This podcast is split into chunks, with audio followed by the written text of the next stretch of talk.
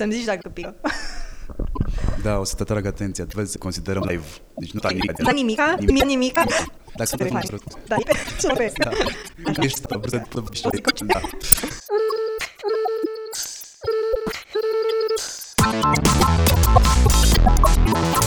Și de am avut o în București. Simt că e, începe să fie...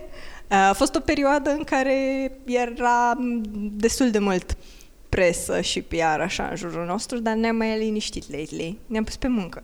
Ah, stop show off, go da, work. go work. Uh, Xenia, îți mai amintești când ne-am întâlnit? Da, domne, 2015, aia a fost o veșnicie în urmă. Uh, tu erai mentor la Sferic și erai unul dintre puținii mentori care știau ce e asta marketing și advertising și agenții. Și îmi aduc aminte, îmi aduc aminte exact unde ne-am întâlnit, like, sala aia de conferințe și... O ușoară penumbră. Da. Era puțin freaky. Era puțin freaky, da. Și mi-aduc aminte că îți povestisem ideea noastră și ce vrem să facem și chiar a fost o conversație destul de excited că aveam destul de mult suport la Sferic pe atunci, dar nu era nimeni care să poată să valideze ideea în felul în care ai putea tu, cu cunoștințele pe care le aveai tu de industrie și really hands-on experience. Și mi-aduc aminte că așa ne-ai uh, inspirat un pic. Mie mi-a fost frică după ce am plecat de la, de la acea întâlnire care a durat, dacă bine mi amintesc, undeva la două ore. Cred că ne-am întins, noi o programaserăm Mm. Da. pentru o jumătate de oră, dar ne-am întins pe la vreo două. Da. Am obiceiul ăsta proste să țin oamenii pe lângă mine. Nelegați. Așa, good. M-am dus înapoi în, în agenție, că mai aveam ceva de făcut, era seara deja. Uh, și am zis, cred că am demoralizat niște copii care au venit din Chișinău să facă un business, să facă un startup și cred că i-am băgat prea tare cu capul în realitate. Să știi că erai destul de sceptic în legătură cu ce făceam noi atunci. Mi-am aminte că somehow eu am ținut minte doar părțile bune, e cum, cred că ochelarii aia roz de antreprenor. Eu, eu, am, eu am observat doar lucrurile faine pe care le-ai zis despre ce făceam noi. Dar îmi aduc aminte acum, looking back, că erai destul de sceptic cu multe părți ale produsului. Ți-am și zis de ce eram sceptic. Um, De produsul competiție era, cred. Uh, a- v-am, v-am dat niște, să zicem, pinpoint-uri pe hartă, mm. pe harta competiției, pe care în momentul ăsta nu o mai văd ca și, uh, nu, mai, nu mai văd competiție pentru voi, dar atunci voi pleca să la drum, mă rog, cu ceea ce faceți astăzi de altfel, iar eu, modul meu de lucru nu se regăsea mm. în Da. experiența ta anterioară din agenție. Da. Uh, hai să povestim pe scurt ce face Planable ca Da, să, să avem- le să avem spun cu- oamenilor context. de ce am fost eu ușor sceptic și cred că v-am și zis this is me, asta nu Da. înseamnă că eu am dreptate. Da. Da, uh, deci Planable e o platformă de colaborare pentru echipele de marketing și a pornit de la experiența mea de agenție și a cofondatorului meu tehnic Nicu, a CTO-ului nostru la Planable și el a lucrat într-o agenție înainte de Planable și amândoi am avut experiența asta de plină de frustrări legată de felul cum lucrăm noi pe conținut de social media. Um, tot, tot procesul ăsta de colaborare internă în agenție și externă cu clientul se întâmpla în PowerPoint-uri și în spreadsheet-uri și pe e-mail și era un back and forth din ăsta care nu se termina niciodată și simțeam că era extrem de dificil să obții feedback de la clienți, să obții aprobări de la clienți, că se pierdea super mult timp și într-un final simțeam că cumva eu mi-am pornit agenția pentru că vroiam să fac chestii creative. Aia era lucru care mă pasiona pe mine în legătură cu industria asta și eh, de, mi-aduc aminte de când eram în liceu. I was nerding on advertising so much și citeam, citeam IQ Ads. eram în Moldova, în suburbia Chișinăului și eram abonată la toate newsletterele IQ Ads și le citeam cu o religiozitate. Um, eram super pasionată și mi-am început industria pentru că asta era, mi-am început agenția pentru că asta era lucru care îmi plăcea. Dar am ajuns să fac extrem de mult admin work și să-mi pierd timpul în formatare de PowerPoint-uri și să construiesc Excel-uri și să umblu să centralizez tot feedback-ul care îmi venea de la clienți de pe o grămadă de canale. Și simțeam că asta îmi omoară creativitatea și mi omoară toată plăcerea mea de a face o agenție. Um, și de-aia am pornit Planable împreună cu cofondatorii mei Vlad și Nicu ca să ajutăm echipele de marketing să colaboreze într-un mod mai eficient și mai plăcut pe conținut de social media. Ca să traduc eu ușor pentru oamenii care n-au tangență cu marketingul sau cu ceea ce se întâmplă în spatele unei pagini de Facebook, când noi vă spunem în conferință că ceea ce vedeți voi pe Facebook nu înseamnă o poză aleasă random, un text ales random, eventual un link trecut printr-un shortener URL și puse acolo în total 5 minute, în spatele unei postări de Facebook sau de Instagram, de obicei sunt între 3 și 5 oameni. Da. Uh, și asta în România. Patru își dau cu părerea. Da. Patru își dau cu părerea prin mail-uri, SMS-uri, WhatsApp, uh, da. telefoane și întâlniri, iar uh, celălalt lucrează și este la ultimul capăt al nu știu, știu cum să zic, al frustrărilor, da. le adună pe toate. Iar Planable Fix asta face. V-ați făcut o interfață într-un software as a service da. care servește drept uh, mod mediu de colaborare pentru astea cinci persoane. Se pot face comentarii pe marginea postărilor care arată unul la unul cu ceea ce o să fie da. pe Facebook. Da. Uh, mai nou și pe Instagram. Ați primit acces în API. Um, parțial, încă lucrăm la asta. Da, cred că trebuie să-i batem pe aia de acolo. Pe aia de la Facebook. Și voi vă chinuiți să prindeți API-ul de la Instagram de vreo 3 ani cel puțin. Um, de, da, de când am pornit Planable, uh, e cel mai mare challenge și honestly Cambridge Analytica și tot scandalul nu ne-au ajutat foarte mult. Evident. adică a devenit Facebook mult mai sever în legătură cu partenerii lor. Și acum să ne întoarcem la povestea da. în care eram eu sceptic în ceea ce mă privește pe mine. Uh, voi n-aveați în momentul ăla un model de business bine pus la punct mm. și... N-aveam mai nimic, n-aveți mai idee. nimic. Eu de altfel oricum nu credeam în uh, planuri de business, dar mă gândeam că ce-mi prezentaseră voi atunci nu era, cred că, cu nimic diferit față de Hootsuite. Mm. Cred că acolo am și făcut referire. Hootsuite, care pe mine m-a enervat la culme, în mare parte din cauza user experience și user interface erau amândouă coroborate. Pentru mine în continuare Hootsuite este groaznic la capitolul ăsta. Apoi, doi, eu mi-am învățat clienții că dacă m-au plătit, ar trebui să nu se mai bage peste munca mea. Mm. Și atunci, toate postările care se întâmplau la mine în agenție, în rețelele de socializare, nu aveam nevoie de aprobare. Da. Era pur și simplu se... Știu că ai făcut ochii mari atunci, tu nu ești o persoană, sau cel puțin pe vremea aia nu era o persoană foarte sociabilă. ai stat într-un colț și te-ai uitat și ai luat, la un dat ai și notat. Hmm.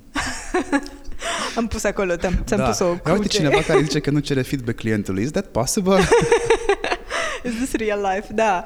Um, să știi că treaba asta cu aprobarea am mai auzit-o și de la alții și în timp am, am început să înțeleg că ce facem noi, să, să o privesc diferit. Um, că nu e, aprobarea nu e despre control neapărat sau it shouldn't be despre control, dar ar trebui să fie despre transparență. Și poate că nu e neapărat necesar să ai un approval process ca să folosești Planable, nu trebuie neapărat clienții să-ți aprobe, dar tu tot trebuie să le arăți munca ta într-un fel, tu tot trebuie să cumva share your work with them și atunci Planable e cel mai bun mediu ca să poți să faci asta, doar pentru transparență, nu neapărat ca să te controleze clientul mai bine. Da, doar să știi ce se întâmplă. Doar că Mm. Uh, uite, sunt lucruri la care nu m-am mai gândit că există în memoria mea. Tot atunci discutaserăm despre faptul că în Cluj nu o să găsiți da. un, un astfel de mod de lucru care să vă valideze da, și ai avut uh, dreptate. MVP-ul. V-am zis Go București. Da. Sau, și cred că v-am mai zis că este remarca cu care am început că Planable nu este foarte popular în România. Mm. O fi la nivel de branding, da, brand awareness, nu și la a folosi platforma. Voi știți câți clienți aveți din România, eu pot să presupun. Sub 10. E, vezi? Da, și avem... Și v-am da. zis că ăsta este un produs pentru afară, ceea ce de altfel ați și făcut, v-ați concentrat da. pe piața din afară. Cred că încercam să validăm în România pentru că acolo aveam cele mai multe conexiuni și puteam să ajungem la oameni în mod, într-un mod foarte ușor, dar cred că de pe atunci știam că piața noastră ar trebui să fie una globală, adică am pornit cu Planable ca un startup global, e un software as a service, e un produs, e un web app, e accesibil de oricine oriunde Știam de pe atunci că piețele o să fie America, în special New York, Londra, dar încercam să validăm cu resursele pe care le aveam acolo, în Cluj. și nu ne-a ieșit foarte bine. În Cluj câți bani ați strâns? Am luat uh, 20.000 de euro de la um, Sferic, um, de la acceleratorul prin care treceam atunci când ne-am întâlnit cu tine și cam atât din Cluj. Cine mai era atunci printre mentori la Cluj? Uh, printre mentori la Cluj, de fapt, oamenii din spatele Sferic au pornit un alt program între timp, dar cei pe care ne-au ajutat pe noi foarte mult atunci la Sferic era uh, Radu Iuhas, care era pe partea de, era director de produs la Sferic uh, și Jennifer, care era uh, director uh, la fel. Și Jennifer a dat de mine. Era... Jennifer a dat de tine, Da. ce bine. Că nu mi-aminteam cine a dat de mine înainte să dăm drumul la Da, de obicei record. ea era persoana care organiza și făcea toate lucrurile astea să se întâmple, deci nu, nu mă miră. Um, dar da, erau, erau destul de mulți. Uh, Florin Mureșan de la Squirly, nu știu dacă îl cunoști, Da. la fel un startup foarte fain în, uh, în Cluj. La fel și el ne-a, ne-a ajutat destul de mult cu feedback la început. Da, uh, erau, erau tot felul de oameni, dar nu erau foarte mulți mentori, dar ce-mi plăcea era că mentorii care veneau acolo, they were really dedicated, adică erau puțini, dar îmi părea că au băgat foarte multă energie și efort și suflet și stăteau, știi, cu noi două ore, cum ai stat tu, să ne ajute pe ceva, o întrebare, un, un sfat de care aveam nevoie. Era mai intim decât programele clasice de uh, accelerare a startup-urilor, unde te întâlnești cu 100 de mentori, dar niciunul din ei nu ajunge să te cunoască pe tine și problema ta și uh, challenge-urile pe care le ai tu cu adevărat. Vorbeam cu Cristian Lupșa în, uh, într-unul dintre interviurile trecute și el vine din Târgu Mureș, tot zona Ardealului Mm-hmm. și mă gândeam atunci și am și zis, cred că diferența între Cluj, mă rog, între Ardeal și București este că în București o să auzi de foarte multe ori, nu se poate. În București nu o să, o să auzi, nu o, se o, poate? O, o să auzi de foarte multe ori, nu se poate. Uh, pe când în Cluj, în, mă rog, în zona Ardealului, o să auzi un... Mm, hai că facem să fie bine. Oh, Te-ai întâlnit cu chestia asta? n-am observat-o, n-am, n-am stat să mă uit atent la te lasă asta. să te gândești retroactiv și după interviul ăsta nu cred că ai primit niciodată vreun refuz în Cluj. Nu cred că am primit, cred că oamenii sunt foarte uh, aspirational așa în Cluj, asta mi-a plăcut.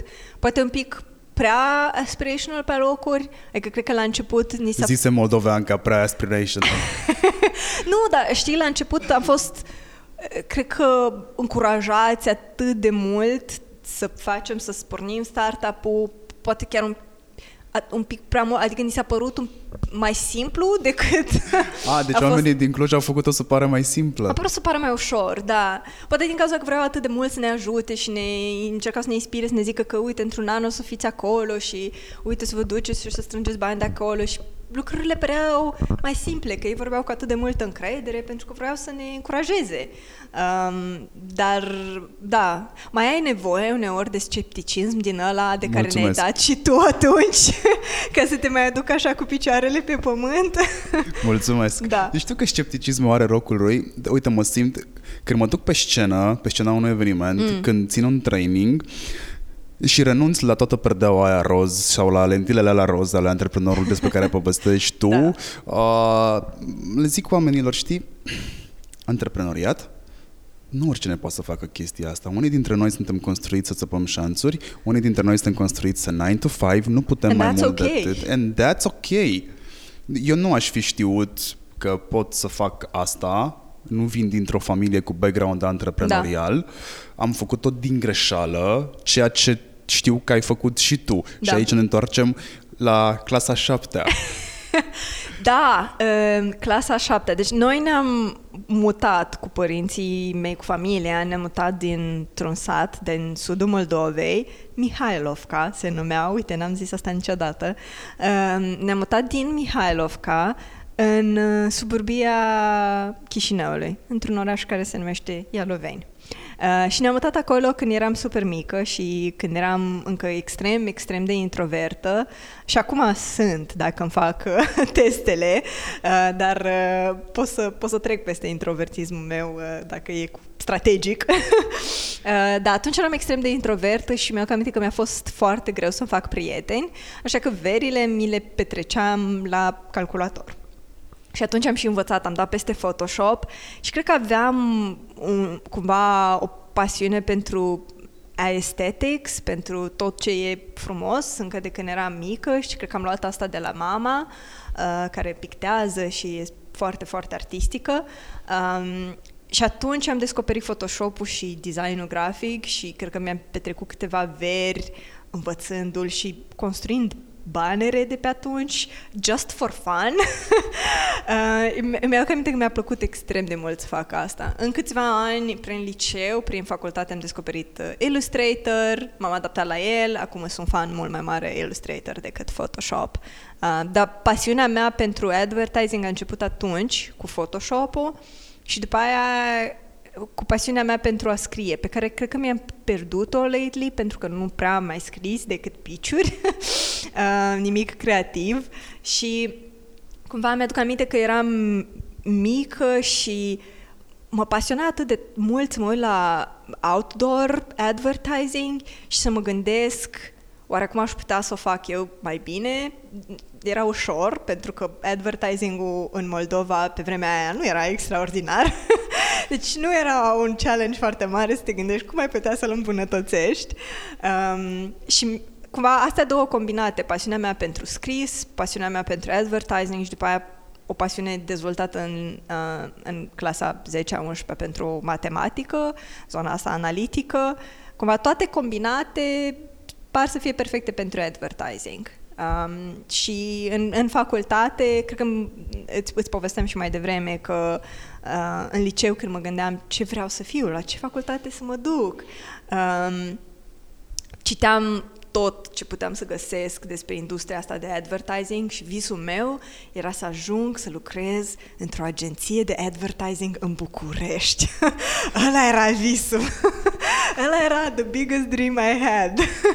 să ajung în București la o agenție de advertising și de-aia citeam absolut tot de pe IQ Ads, eram abonată la newsletterele lor, nu-mi scăpa niciun articol, citeam absolut tot ca să cunosc cât mai multe despre industria de aici, ce se întâmplă, care e bârfa de aici, din agenții și încercam să fiu super la curent cu asta. Și după aia am făcut facultate de PR și comunicare în, în Chișinău um, și, cum ai zis și tu, mi-am pornit și eu primul meu business din greșeală, așa, accidental. Eram într-o asociație de studenți și sponsorul general era uh, Coca-Cola în Moldova și aveam nevoie de cineva care să le facă social media Uh, și cine altcineva decât un student uh, care e mai cheap, uh, dar și se pricepe la social media, că da, ăștia tineri. Uh, și da, asta, asta a fost primul meu client, pe care nici măcar nu îl consideram un client, era așa un proiect extrem de exciting, dar nu mă gândeam că, oh, acum gata, pun bazele agenției, ăsta e primul meu pas spre antreprenoriat. Nu m-am gândit la asta pentru că eu nu visam să-mi încep un business și nici, cred că mult timp în uh, în business tot nu îl identificam ca antreprenoriat, ca business. Eu nu realizam că fac asta, nu puteam să le etichetez pentru că nu aveam conceptul ăsta că eu aș putea să fac asta vreodată. Um, și da, așa am început cumva businessul meu. Coca-Cola avea nevoie de un SRL pe care să factureze și I did it. și fast forward aveam vreo 5-6 oameni în, în agenție. Era tot micuță, dar pentru Moldova, o agenție specializată pe social media pe vremea aia, era ceva fain. 20 de ani? Uh, da, 20 de ani aveam, da. Asta este unul dintre regretele mele, uh, că odată ce am văzut că mă descurc în hățișurile antreprenoriatului, mi-a fost ciudă că nu m-am apucat mai devreme de chestia asta. Mm. La ce vârstă te-ai apucat?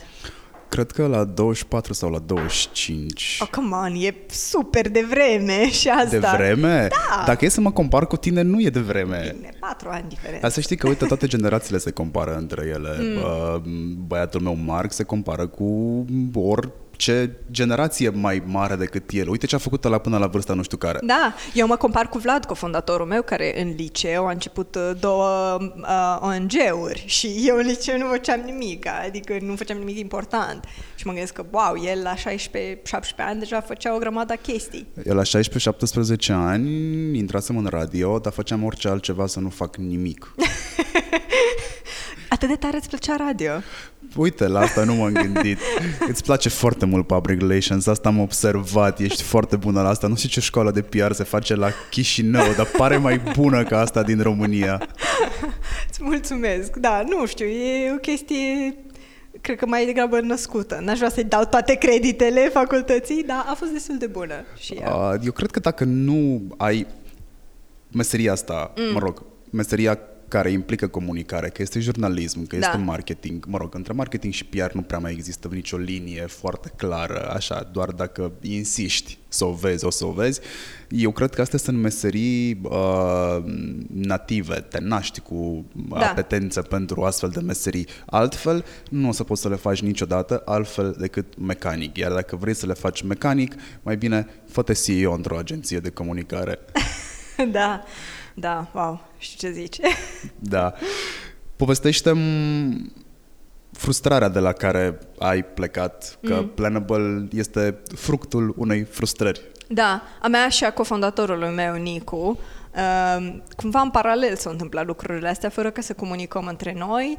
Um, eu cream planuri editoriale pentru social media pe... Da. Încă se mai fac. Încă se mai fac, da. Și se vor mai face. Da, e ok, e ok. Atâta timp cât you keep track of the new trends.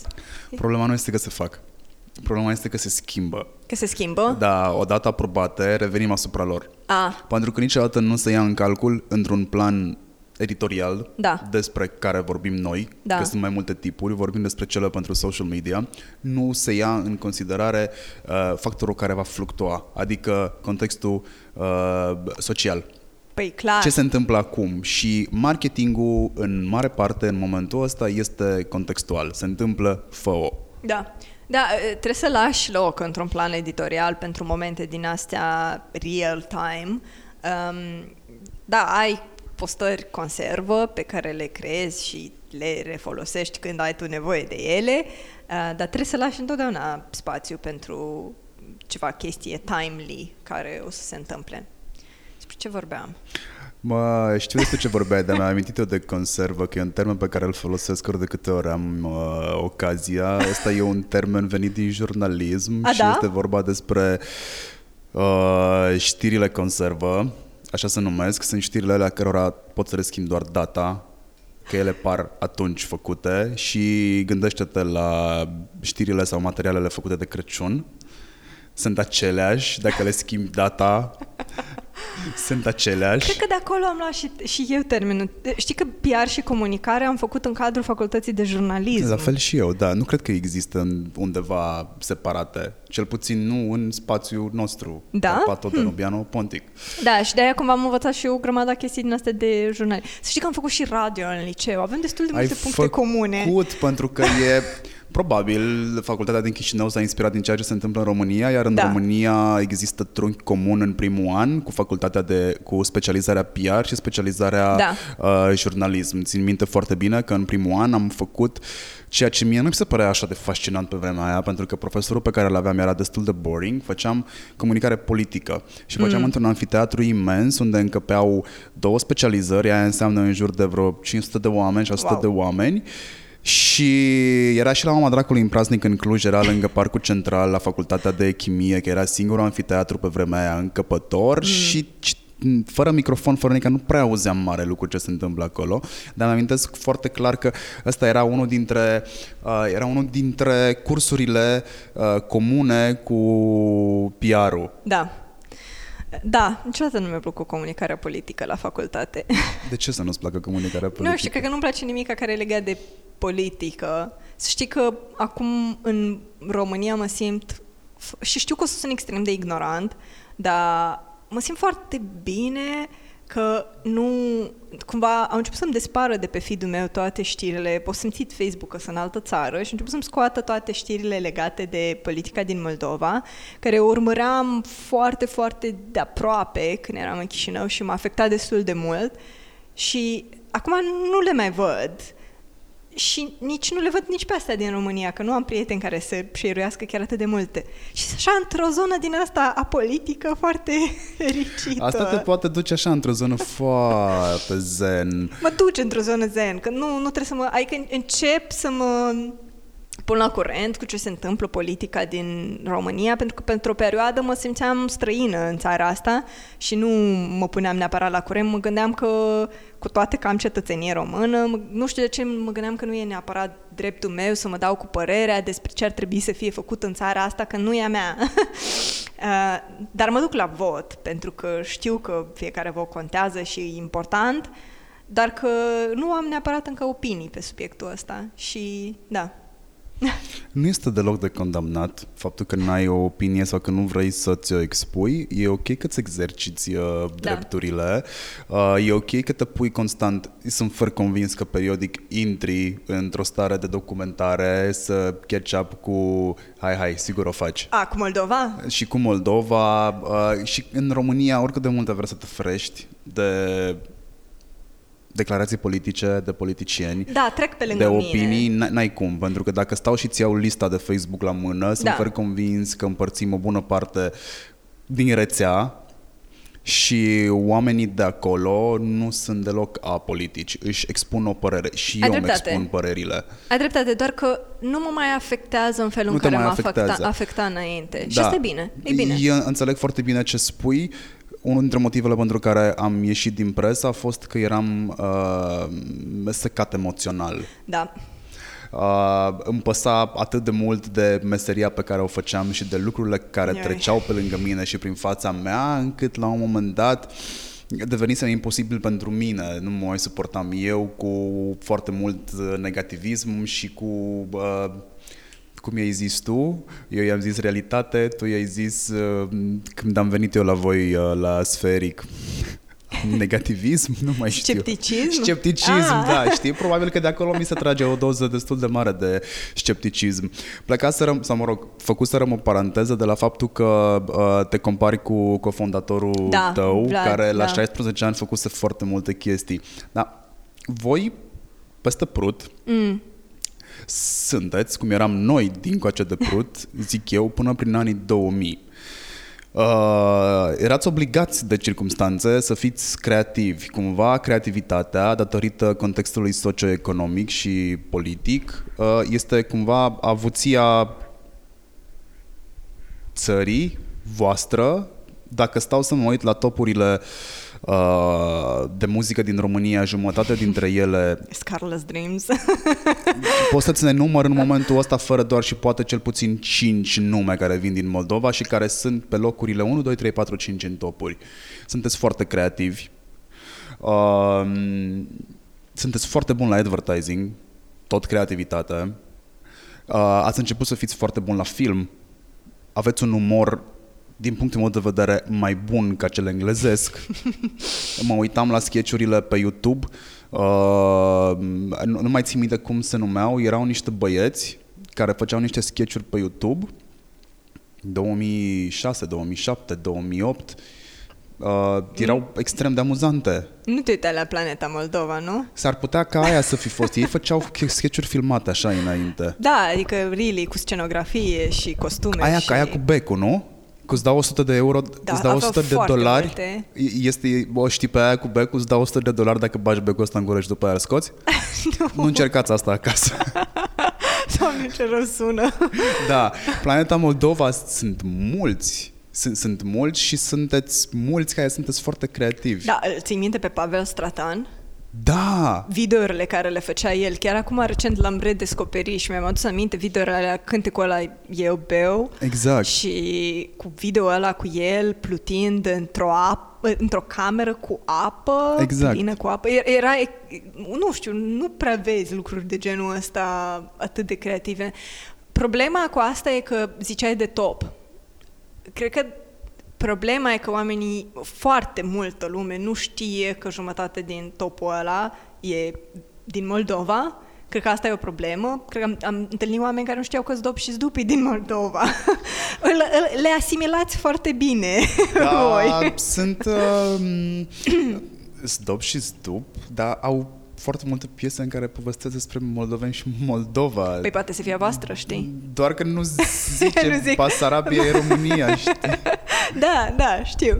Asta așa cumva ca un side note, că ar trebui să fim și noi, moldovenii, mai proud, de, mai, mai mândri de ce producem. Irina Rimes, The Mountains, Carla's Dreams sunt hai să zicem că e nou val de după Pavel da. Statan și ai lui, că Da, au da, da. fost câțiva atunci, sau ei au fost deschizătorii de drumuri. Da.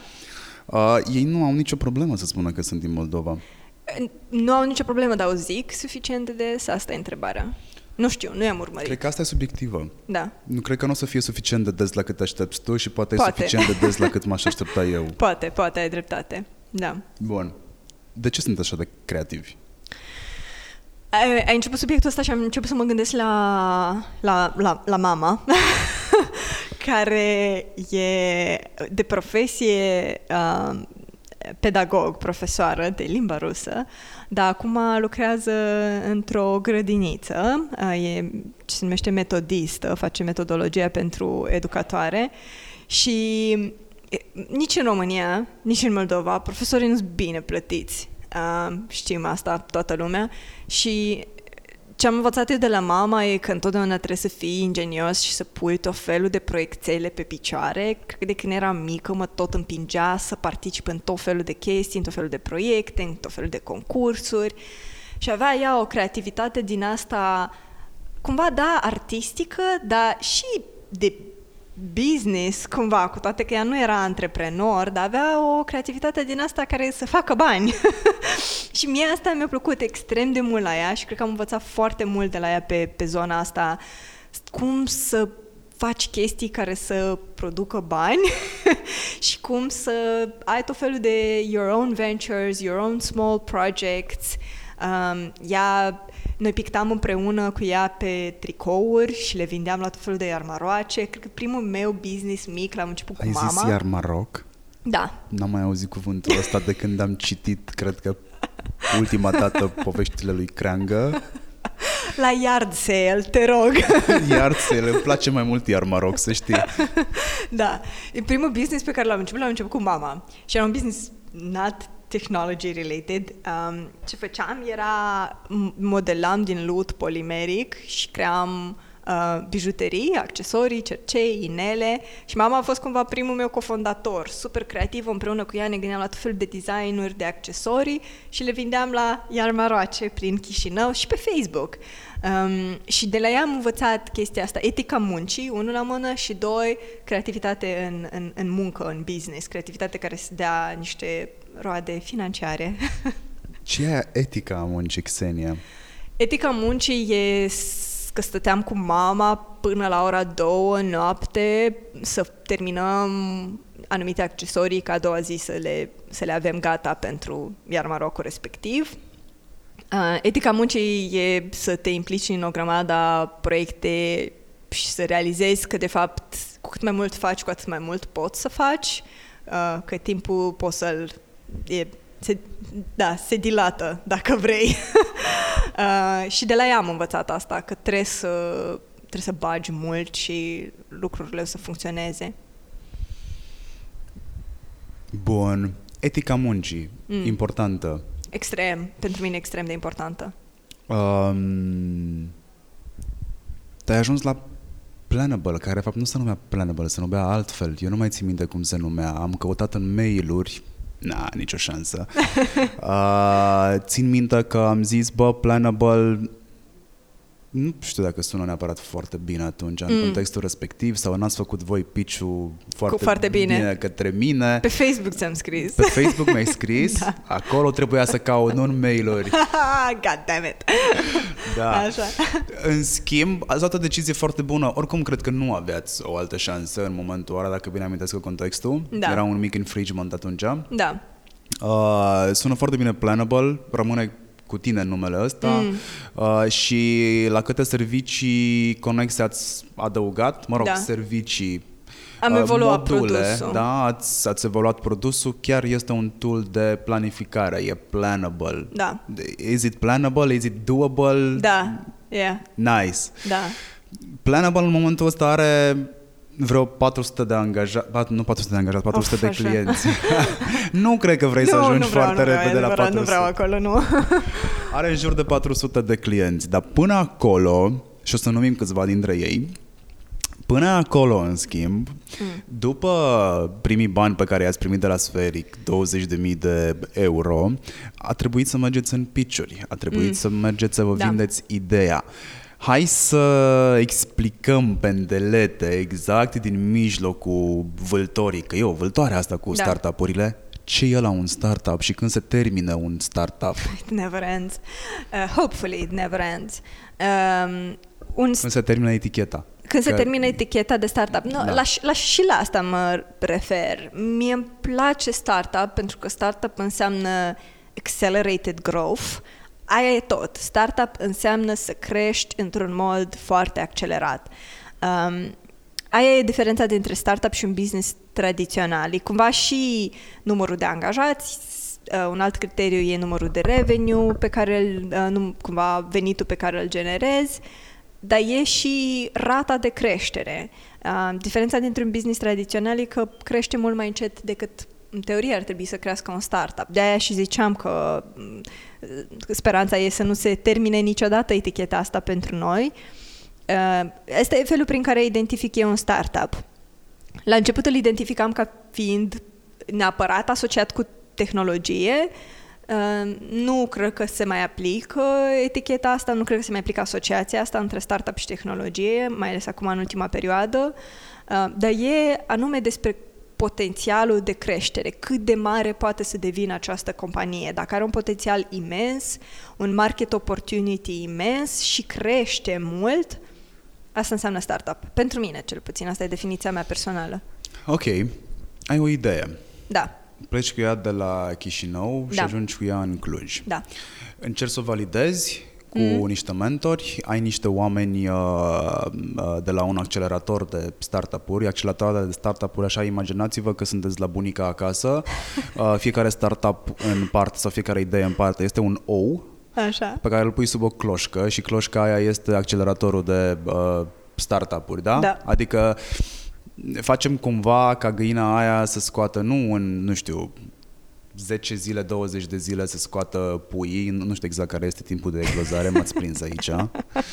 Ne-ai pregătit meta-analogia no, asta suficient de bine. Nu, nu, nu, nu.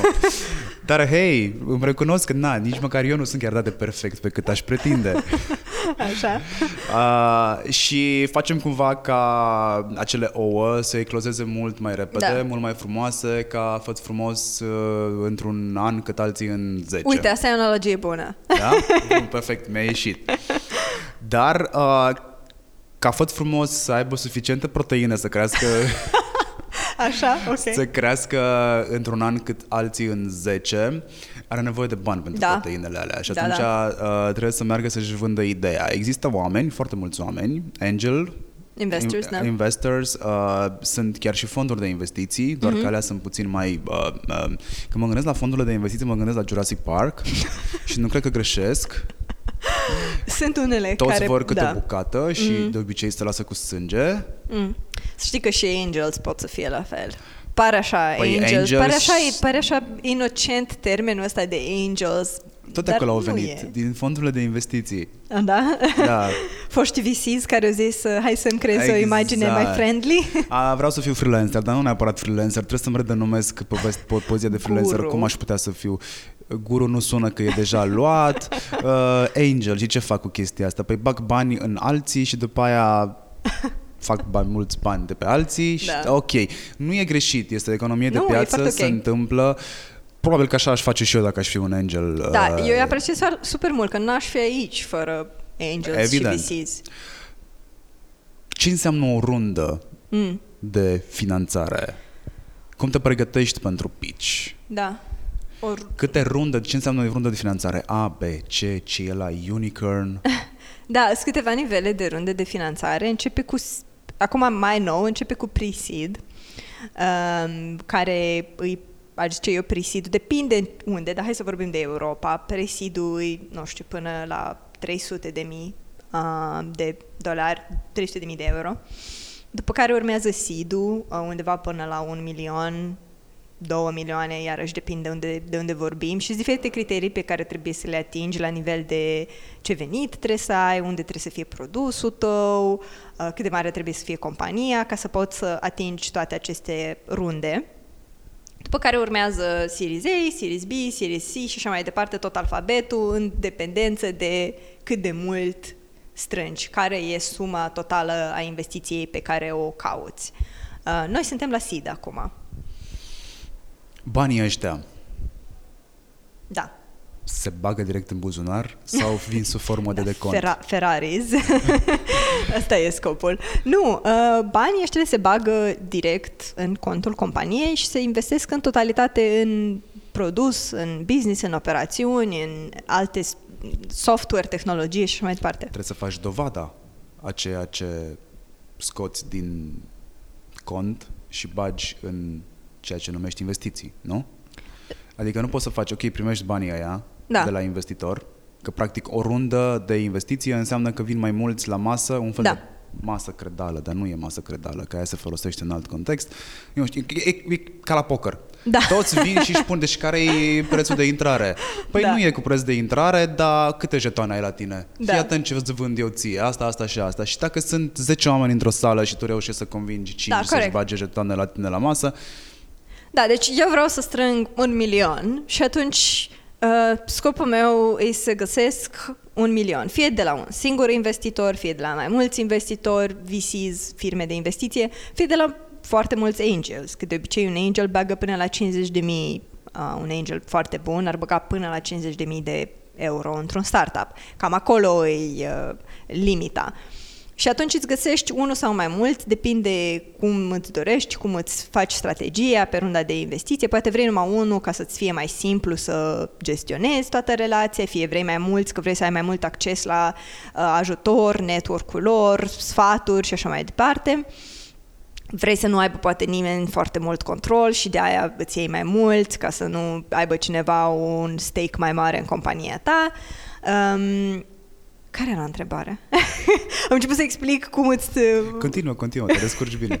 Da, și ideea e că, da, tu te gândești, vreau să strâng atâta și îmi evaluez compania mea la, hai să zicem, vrei să strângi un milion, îmi evaluez compania mea la 5 milioane. 5 milioane pentru că într-o rundă de investiții se presupune că o să dai între 15, între 15% și 20% din compania ta. Ăsta este scopul investitorilor. Adică că cineva ți acoperă toată runda ta, au e, așteptările să ia cam 15-20% din um, investiția ta, din uh, compania ta. Și de aia, dacă uneori ești în situația în care vrei să strângi poate mai puțin, poate nu ai nevoie de atât de mulți bani, dar investitorii și au un anumit target în minte și atunci poți să ajungi în situația în care să fii forțat să trebuiască să strângi mai mult, doar pentru că trebuie să dai un anumit procent la fiecare rundă.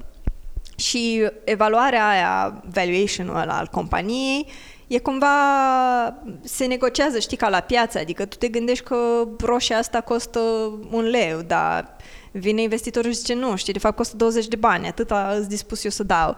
Și se negociază așa între toți investitorii până ajunge la o sumă de comun acord cu toată lumea. Și investitorii respectivi și iau procentul lor în companie.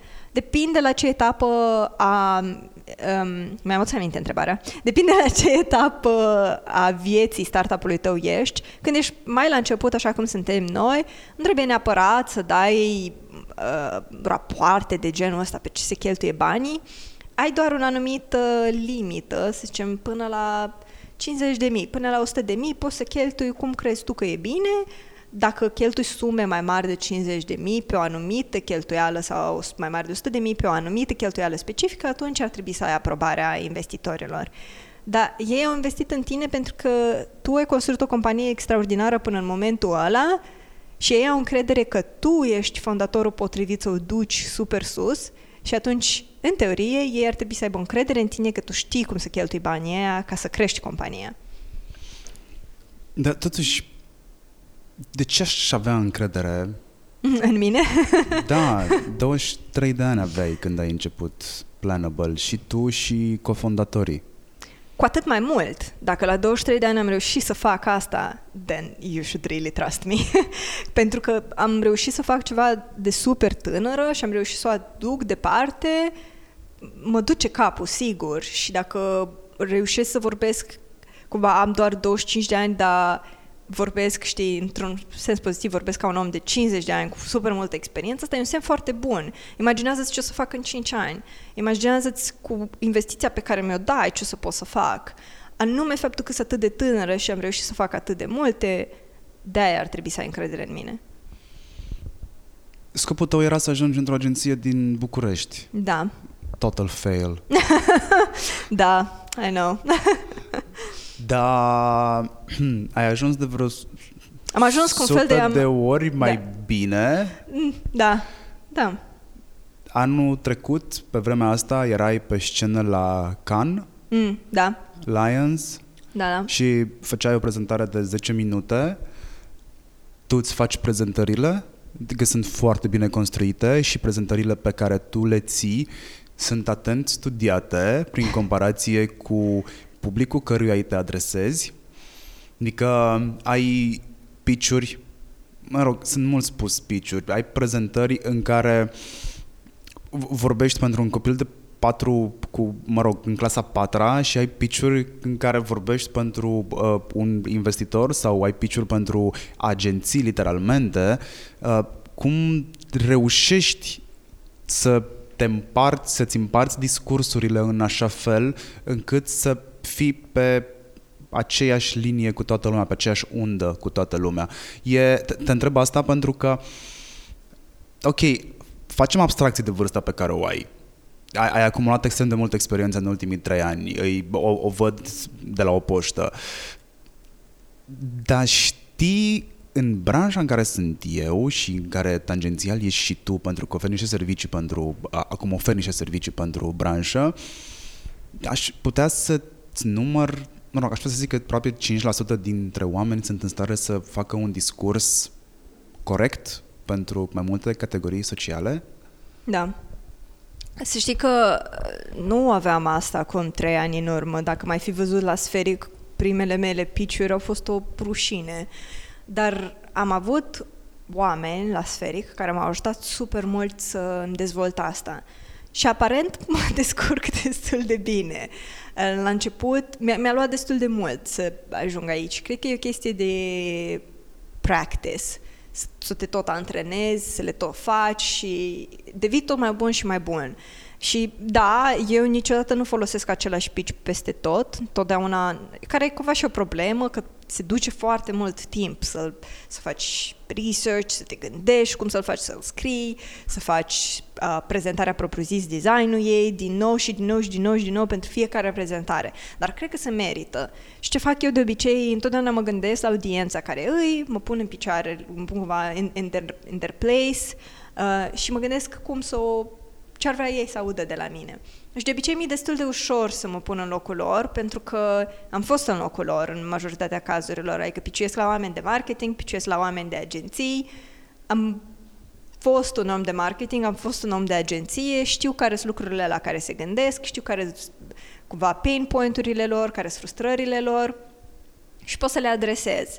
Dar, da, mă gândesc în primul rând la audiență și după aia fac tot restul. De acolo pornesc. Aia, aia mi se pare cel mai important. E foarte rău când văd startup-uri care au același pitch întotdeauna și cred că e și o problemă să ai același pitch întotdeauna pentru că se tot repetă oamenii la evenimente și atunci nu cred că e un semn foarte bun dacă ai aceeași chestie pe care o zici pe de rost de fiecare dată. Nu cred că e un semnal bun. Sunt de acord cu tine, tocmai de asta am și insistat să îți adresez această întrebare. Primul client pe care l-ați avut, care a fost? Primul client care ne-a plătit, care ne-a dat bani. Așa? Da. Spune. A fost o agenție din, cred, din Brazilia sau America Latină uh, și ne-au plătit pentru un an înainte. A fost primul nostru customer ever și am, am fost atât de fericiți că ne-a plătit 100 de dolari pe un an înainte, știi, n-a fost cine știe ce, dar ne-a plătit pentru un an înainte și era primul nostru customer, erau primii noștri bani și era așa un semn foarte bun că a făcut un commitment atât de mare încât să ne plătească pentru un an înainte, cu toate că avea opțiunea să plătească lunar. Sau deloc, pentru că dacă sau deloc. Are, da, sau deloc, pentru că voi aveți modelul freemium deocamdată la bază da. și cred că nu o să renunțați la el. Freemium înseamnă că poți să folosești pentru un business Gratuit, da? Uh, Asta Planable. deja nu mai avem. Am scos-o de un Ați an scos-o? și ceva. Da, era la început, într-adevăr, pentru primii doi ani aveam modelul ăsta, dar pe urmă am realizat că valoarea pe care o anu- o aducem noi e foarte mare, chiar și pentru un singur business și am decis să punem un preț minim, cel puțin pentru un pachet de un business. Acum nu mai avem niciun pate- pachet care să fie total gratuit, ai 14 zile să le încerci pe oricare din ele, uh, niciun fel de limitări la nivel de features, funcționalități, capabilități, poți să-l testezi și după aia poți să alegi între un plan de 40 de dolari sau unul de 100 de dolari. Voi aveți inclusiv capacitatea să vă mulați după solicitările clientului. Da. Am experimentat asta cu voi, dacă mai ții minte. Didui. Nu mai ții minte? Nu. Um, ia stai să mă gândesc eu.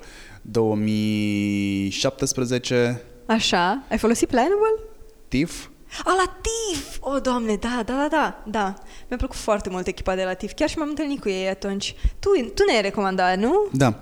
Ce tare. Ați lucrat uh, în anul în care, în anul, de, în anul 2017, Da. uh, apelasem la voi pentru... Noi aveam, acolo aveam problema asta cu aprobările. Da. Și acolo mă împungea rău de tot în coastă problema asta. Da, da. Am propus soluția. Uh, voi ați venit foarte repede, nu mai știu, cu Nicu sau cu... Cu Vlad, cred că Cred era. că cu da. Vlad am vorbit. Cred că Vlad mi se pare mai simpatic decât Nicu. Cred că de-aia am tot vorbit cu el. Vlad e un om de marketing ca și tine, de-aia simpatizez Crezi? cu el mai tare, da. Eh? Probabil, vezi? și știu că în anul următor Uh, noi n-am mai apucat să mai implementăm ceea ce discutaserăm, dar anul următor cred că, că l-am văzut în galeria de branduri cu care lucrați, printre care se regăsește și uh, Jaguar și Land Rover. Um, cine mai este? Viber, Cristian Louboutin, uh, United Nations cu programul lor de World Food Program. Uh, pentru o perioadă să știi că ne folosea și Facebook în Africa Seriously? cu agenția lor. Deci aia a fost foarte tare. Voi sunteți încă singurii pe piață care oferă serviciul ăsta? Voi literalmente nu mai aveți un alt concurent? Ba nu, ar fi o m- minciună și e așa delusional să zic că nu. Sunt, sunt alte companii care încearcă să rezolve aceeași problemă ca și Încearcă. noi. Încearcă. We're the only one succeeding. Ah, Ah, scuze, Cred am eu. încărcat. uh, voi, voi ați avansat foarte mult, știi? Uite, vă văd eu în momentul ăsta exact în poziția în care erau uh, Netflix și Blockbuster în anii 2000. Mm, Știi? și bine sună comparația asta. Sună bine și hai să-ți Da, spun Sper de că ce. Netflix-ul, nu Blockbuster-ul. Netflix, Netflix în momentul ăsta câștigă foarte mult la capitolul algoritm. Da. Netflix știe ce să îți dea Da. ca tu să rămâi acolo hooked in. Mm. Uh, uh, la un moment dat, CEO-ul Netflix, al cărui nume nu mi-l amintesc acum cu exactitate, mm-hmm. uh, a, a avut o mică revelație și a zis, noi ar trebui să avem un singur concurent și ăsta este somnul. Da. Dar ei, înainte să ajungă, pe, să ajungă o companie globală, uh, în- închiriau în state, bănuiesc că știi, în- închiriau Da, DVD-uri, filme și așa prin mai departe. poștă, cred. Exact. Ce nu știe foarte multă lume este că ei o făceau online, iar dezvoltaseră deja un algoritm extrem de puternic care le permitea inclusiv să facă previziuni Ce tare. care să le spună în ce parte a Americii sau a statului o să fie nevoie de livrare imediată, pentru că se va dezvolta acolo segmentul de închirieri și odată la șase luni de zile și analizau datele și inclusiv renunțau la depozite și își mutau depozitele în zona în care uh, uh, o să fie cerere. Foarte tare. Never nu știam, failed. Nu, nu știam asta despre ei, că erau atât de advanced la etapa aia. Erau încă atunci și nu aveau uh, streaming online.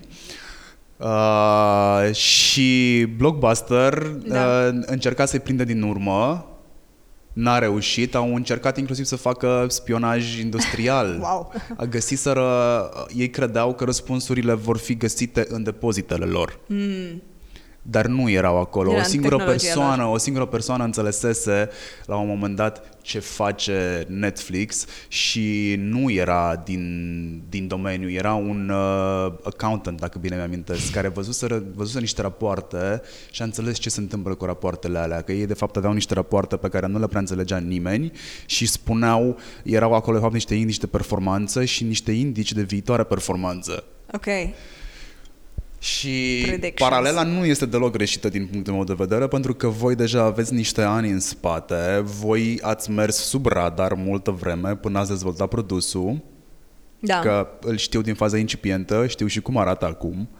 Și, ok, restul încearcă, dar nu cred că vor reuși destul de repede să rafineze algoritmul vostru. Că Până la urmă, în momentul ăsta, ok, produsul, mă rog, contentul o fi el king, dar algoritmul e regatul. Da, da, știu ce zici. Și ce o să-ți mai zic un pic despre traiectoria noastră e că noi am început într-adevăr cu social media. Eu am avut o agenție de social media, cu fondatorul meu a lucrat în social media, dar în ultimii ăștia trei ani de când construim produsul am realizat că colaborarea ineficientă și workflow din asta uh, stricat cumva e o problemă nu doar pentru postările de social media și echipele de social media, dar și pentru orice alt fel de conținut de marketing. Și asta e direcția în care vrem să ne îndreptăm noi. Să devenim acel hub de colaborare pe tot ce înseamnă content marketing, dincolo Deci- de social. Vreți să vă băgați și peste Slack.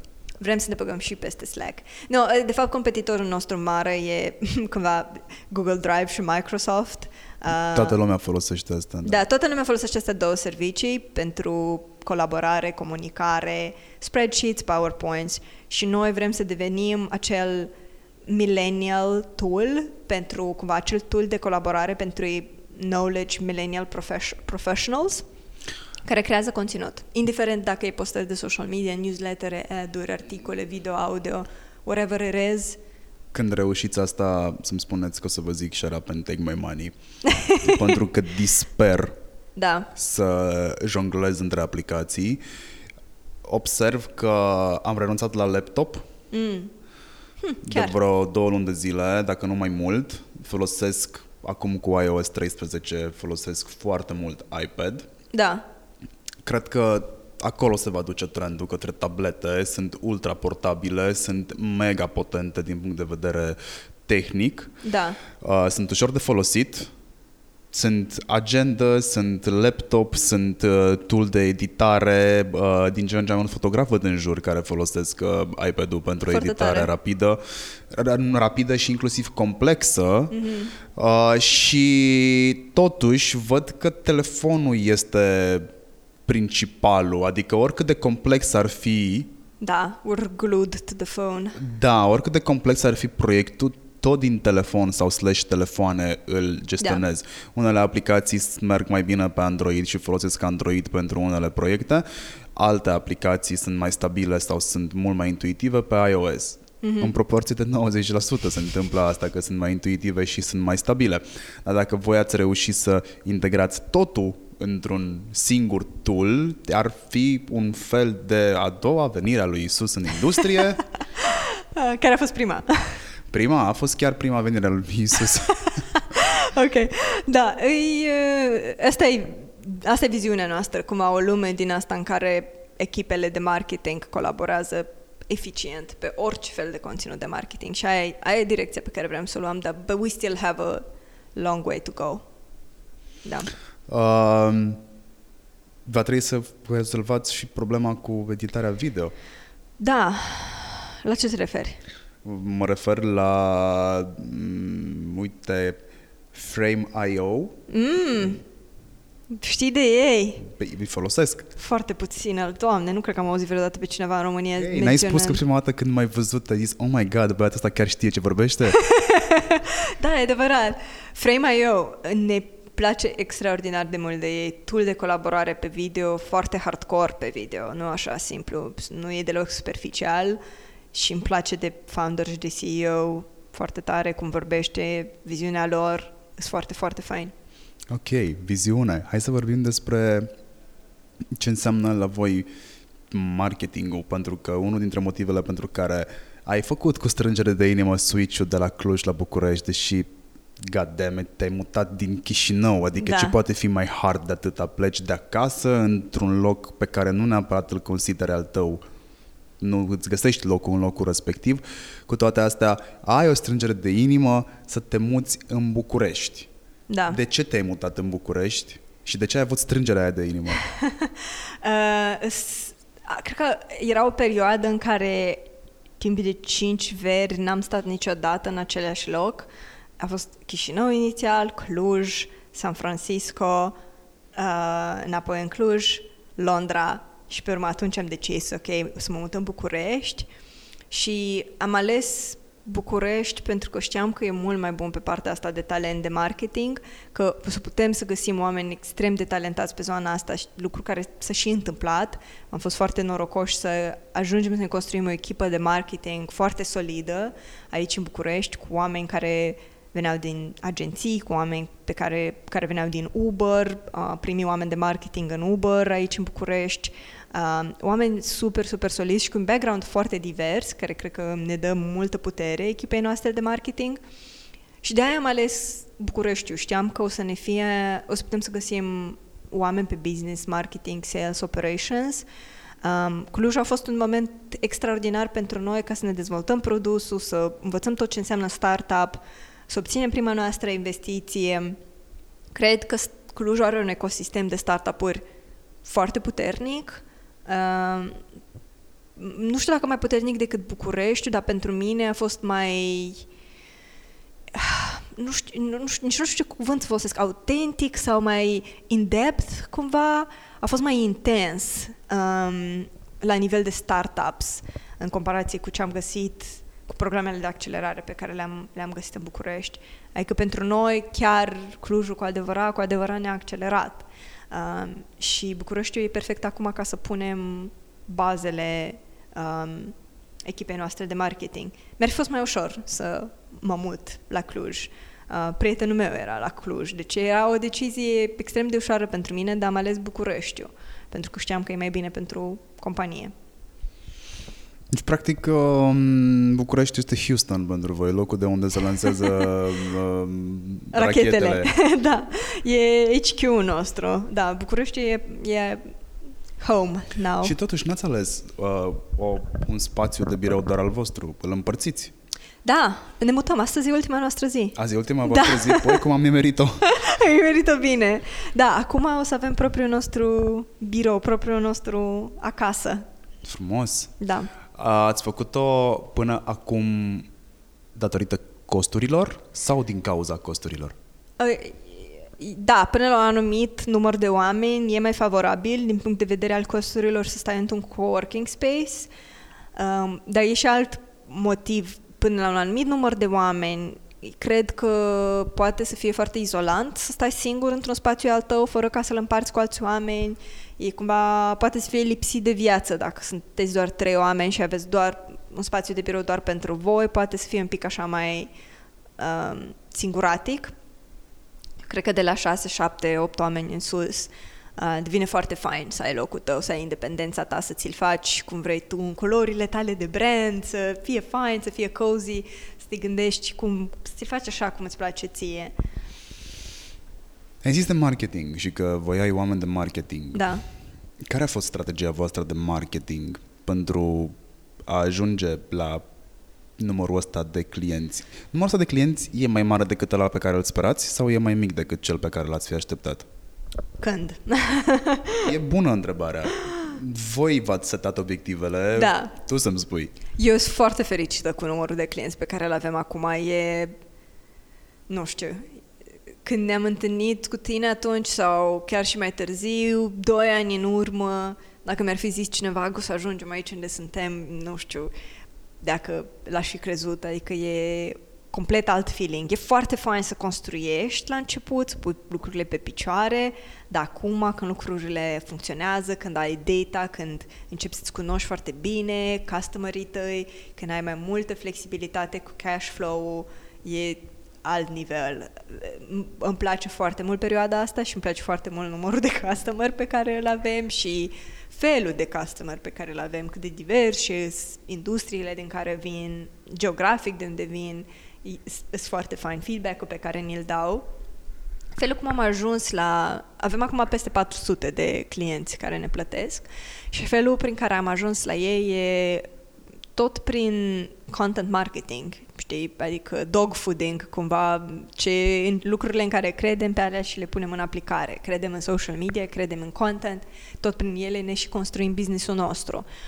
Uh, și a, am avut extrem de mare noroc să primul nostru om de marketing pe care l-am angajat, uh, Miruna Dragomir, a fost al doilea om de marketing la Uber aici, aici în București și cu cumva datorită ei am ajuns unde suntem acum, pentru că a reușit să ne pună procesele noastre de marketing la punct, să construiască cu adevărat așa un pipeline de content, să construiască inițiative speciale de content și tot ce creăm noi, industry reports, e-books, academies, videos, uh, communities, everything we build, ne poziționează, e un termen foarte răsuflat uh, ca thought leaders, dar aia e. uh, poziționarea este un cuvânt foarte puternic și n-ar trebui luat uh, bă, la mișto din punctul meu de vedere, eu strateg de, eu fiind. De, eu de thought leaders ziceam ah, că înțeles. e răsuflat. Ah, da, da, da, da. Ăla e extrem de overused, dar până la urmă aia e, construiești content care e meaningful și useful pentru userii tăi și așa-ți așa îți creezi reputația ta, așa îți, build, îți construiești cumva credibilitatea ta în industrie, le dai oamenilor ceva de valoare și ei o să te aprecieze și o să te țină minte. Contentul ăsta este un proces de lungă durată. E foarte este lungă. asemănător unui startup. Să știi, acum am construit o academie uh, cu o serie de 8 videouri, uh, cu peste 20 de experți din industria de content marketing pe care i-am intervievat pe diferite subiecte. Uh, și avem 8 lecții video. A durat un an proiectul ăsta. Urmează să-l lansăm, dar bine, e și o singură persoană in charge of it, cumva tot restul echipei o ajută, dar e o singură persoană care is managing this, uh, Luciana, pe care o cunoști și tu. da. și e, e un monstru de proiect, uh, dar e exciting să build big stuff. Uh, mie îmi pare foarte tare și de obicei lucrurile mari le poți și refolosi, le poți face repurpose de content în continuare. Um, dar e, e fain. Când ați început cu strategia de content, uh, aș vrea să-ți amintești primul lucru pe care l-ați făcut și la cât timp după ați început să vedeți rezultate? Blogul. Am început să scriem pe blogul nostru și cred că la vreo 5-6 luni am început să vedem rezultate pe SEO. Uh, aia a fost prima chestie pe care am făcut-o așa mai intensă pe zona de content. It takes time. E o chestie din asta de it's a long game, știi, it's a long shot. Le construiești și le lansezi și de obicei they don't make a big splash, adică nu se întâmplă ceva wow în momentul în care lansezi. Uh, și durează, durează până se tot acumulează și până începi să le vezi rezultatele. Dar e greu și cu atribuirea asta de rezultate pe, pe conținut, că nu știi neapărat dacă a venit din e-book-ul ăla sau acum ne facem ordine în datele noastre și să avem mult mai multă uh, transparență și claritate în ce funcționează, dar cred că ce funcționează din tot marketingul pe care îl faci e o întrebare cu care foarte, foarte mulți oameni din industrie se cumva se chinuie. Ați folosit și uh, Key Opinion Leaders da. în strategiile voastre. Cum a funcționat asta? Ați folosit și v-ați folosit și de AppSumo, dacă bine mi-amintesc. Da, da. Explicăm puțin procesul prin care v-ați folosit de AppSumo, ce a presupus, care a fost uh, retenția. Hai să explicăm ce este AppSumo. Mm. AppSumo e o platformă în care lansezi deal-uri, uh, o fel de oferte de tooluri. Plătești o taxă fixă 40-30 de dolari um, și o singură taxă. Nu mai trebuie să mai plătești nimic, atâta tot ce ai acces pe viață la un tool. Uh, acces limitat. Acces limitat în uh, funcționalități, în uh, câți user poți ai, în câte proiecte poți să-ți construiești acolo. Dar e o singură taxă, ai acces forever and ever la tool respectiv. Absumo, platforma respectivă, e cea, mai sunt alte platforme de genul ăsta, dar Absumo e cea mai mare. Cred că au puf, câteva milioane de oameni în baza lor de date. Și la momentul în care am făcut Absumo, noi eram în, nu eram într-un loc bun cu compania noastră. Aveam cumva, era, eram destul de rău în momentul ăla, nu reușisem să punem produsul foarte bine pe piață, aveam foarte puțin revenue la momentul ăla, câteva sute de dolari în recurring revenue. Um, eram gata să încercăm orice în momentul ăla, pentru că nimic nu funcționa, nimic nu ne părea că funcționa, sau nu știam noi lucrurile pe care să le facem la momentul ăla. Și cumva produsul nostru e recurring revenue, e un subscription, fiecare lună trebuie să plătești. Aia nu era ideal să facem absumă, nu era ce ne-am fi dorit, dar în momentul ăla trebuia să facem orice ca să ne deblocăm din punctul în care eram atunci. Și am făcut absumo, și uh, mi-aduc aminte că intrasem pe website-ul lor și nu aveam mari speranțe. Web, judec companiile după website-ul pe care îl au. E un criteriu de filtrare când îmi aleg provider, uh, vendor de orice fel sau oameni cu care să lucrez. Toate asta a început în clasa 7 deci toate alea a început în clasa 7 Deci dacă nu ai suficient white space sau nu ți s-a aliniate iconițele pe website, gata, s-a terminat acolo. Dacă nu sunt rounded cu lumea la colț. Da, exact. dacă n-ai fonturi bune, gata, n-ai nicio șansă. Și uh, mi-aduc aminte că intrasem pe website-ul lor și judecasem rău că arăta foarte rău website-ul lor, nici acum nu arată extraordinar. Uh, și mă gândeam, nu, n-are cum. Dar citisem articole în care oamenii făceau cu un, un deal din ăsta pe Absumă sute de mii și eram something fishy, plătite articolele alea, ceva n-are sens. Și da, am zis să încercăm că nu avem ce să pierdem. Și am pus produsul și în prima săptămână am făcut nu știu, câteva zeci de mii de dolari într-o săptămână, din, uh, din, adică produsul asta două săptămâni în total, am vândut de vreo 100 și ceva, 120-150 de mii de dolari. Da, doar, uh, the catch is că dealul pe care l ai cu Absumo e că ei îți iau 70% din tot ce faci tu, tu ți iei 30. Deci noi am făcut vreo 40-50 de mii în total din toată treaba aia și aia a fost ca o investiție, știi? Adică, practic, nu trebuie să strângem o rundă de... Nu trebuie să luăm bani de la un angel investment, nu trebuie să dăm acțiuni din compania noastră. Am putut spune să ne facem...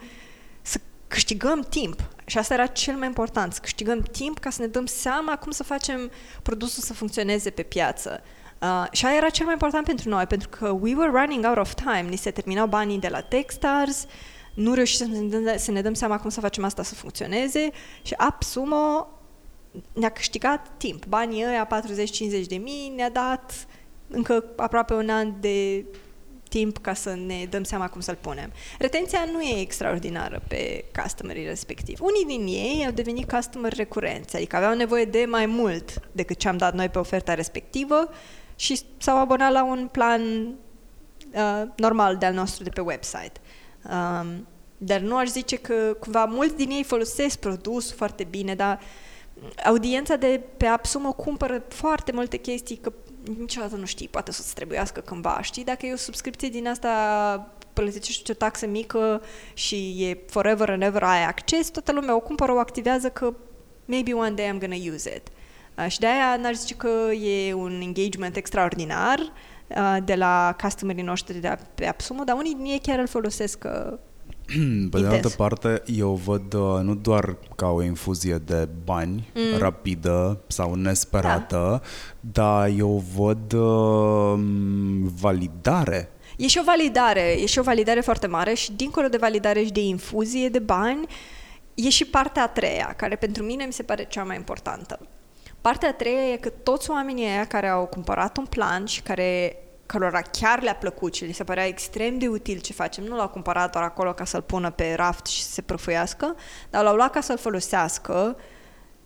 Toată lumea a scris despre noi pe Twitter, pe Facebook, pe un blog de-a lor, ne-a recomandat altor oameni și s-a creat un word of mouth, un val din ăsta de word of mouth și de comunicare și de PR despre noi și de promovare gratis, care a început să ne aducă clienți normal, tipici, recurenți, care să aibă un subscription la noi.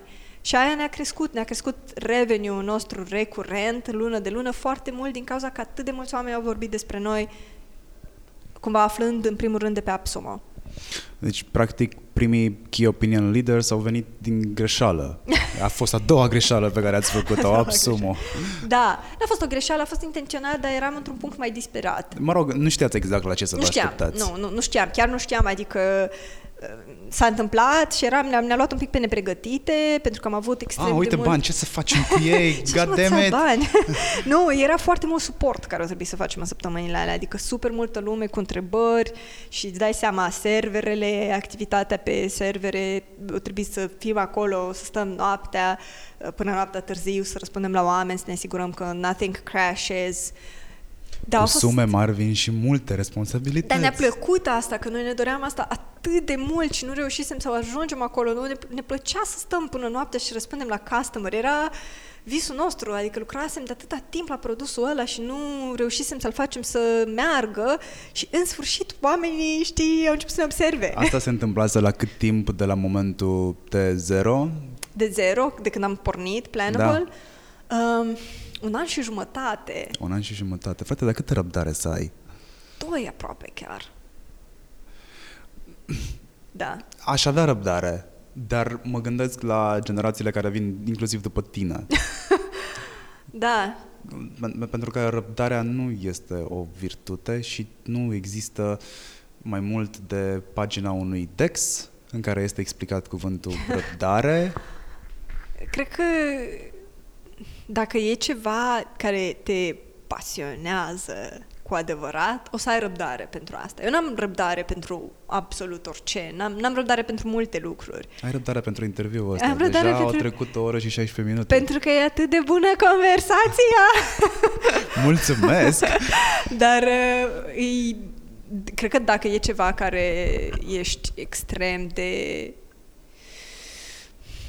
da, Trebuie pasionat. să fii pasionat sau să crezi că ai o misiune totuși? Bună întrebare.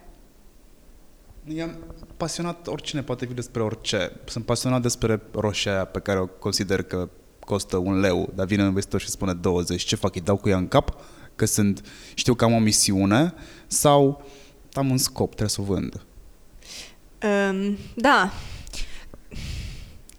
Nu știu, tu De cum cele mai multe ori eu aș da cu ea în cap. Adică dacă eu Dacă e prea scumpă? Dacă e prea ieftină. Adică Dacă e prea da, ieftină? Da, dacă eu cresc roșia aia și îți spun te costă un leu și tu vii și îmi spui uh, nu, te costă, m- mă costă 20 de bani, Mm.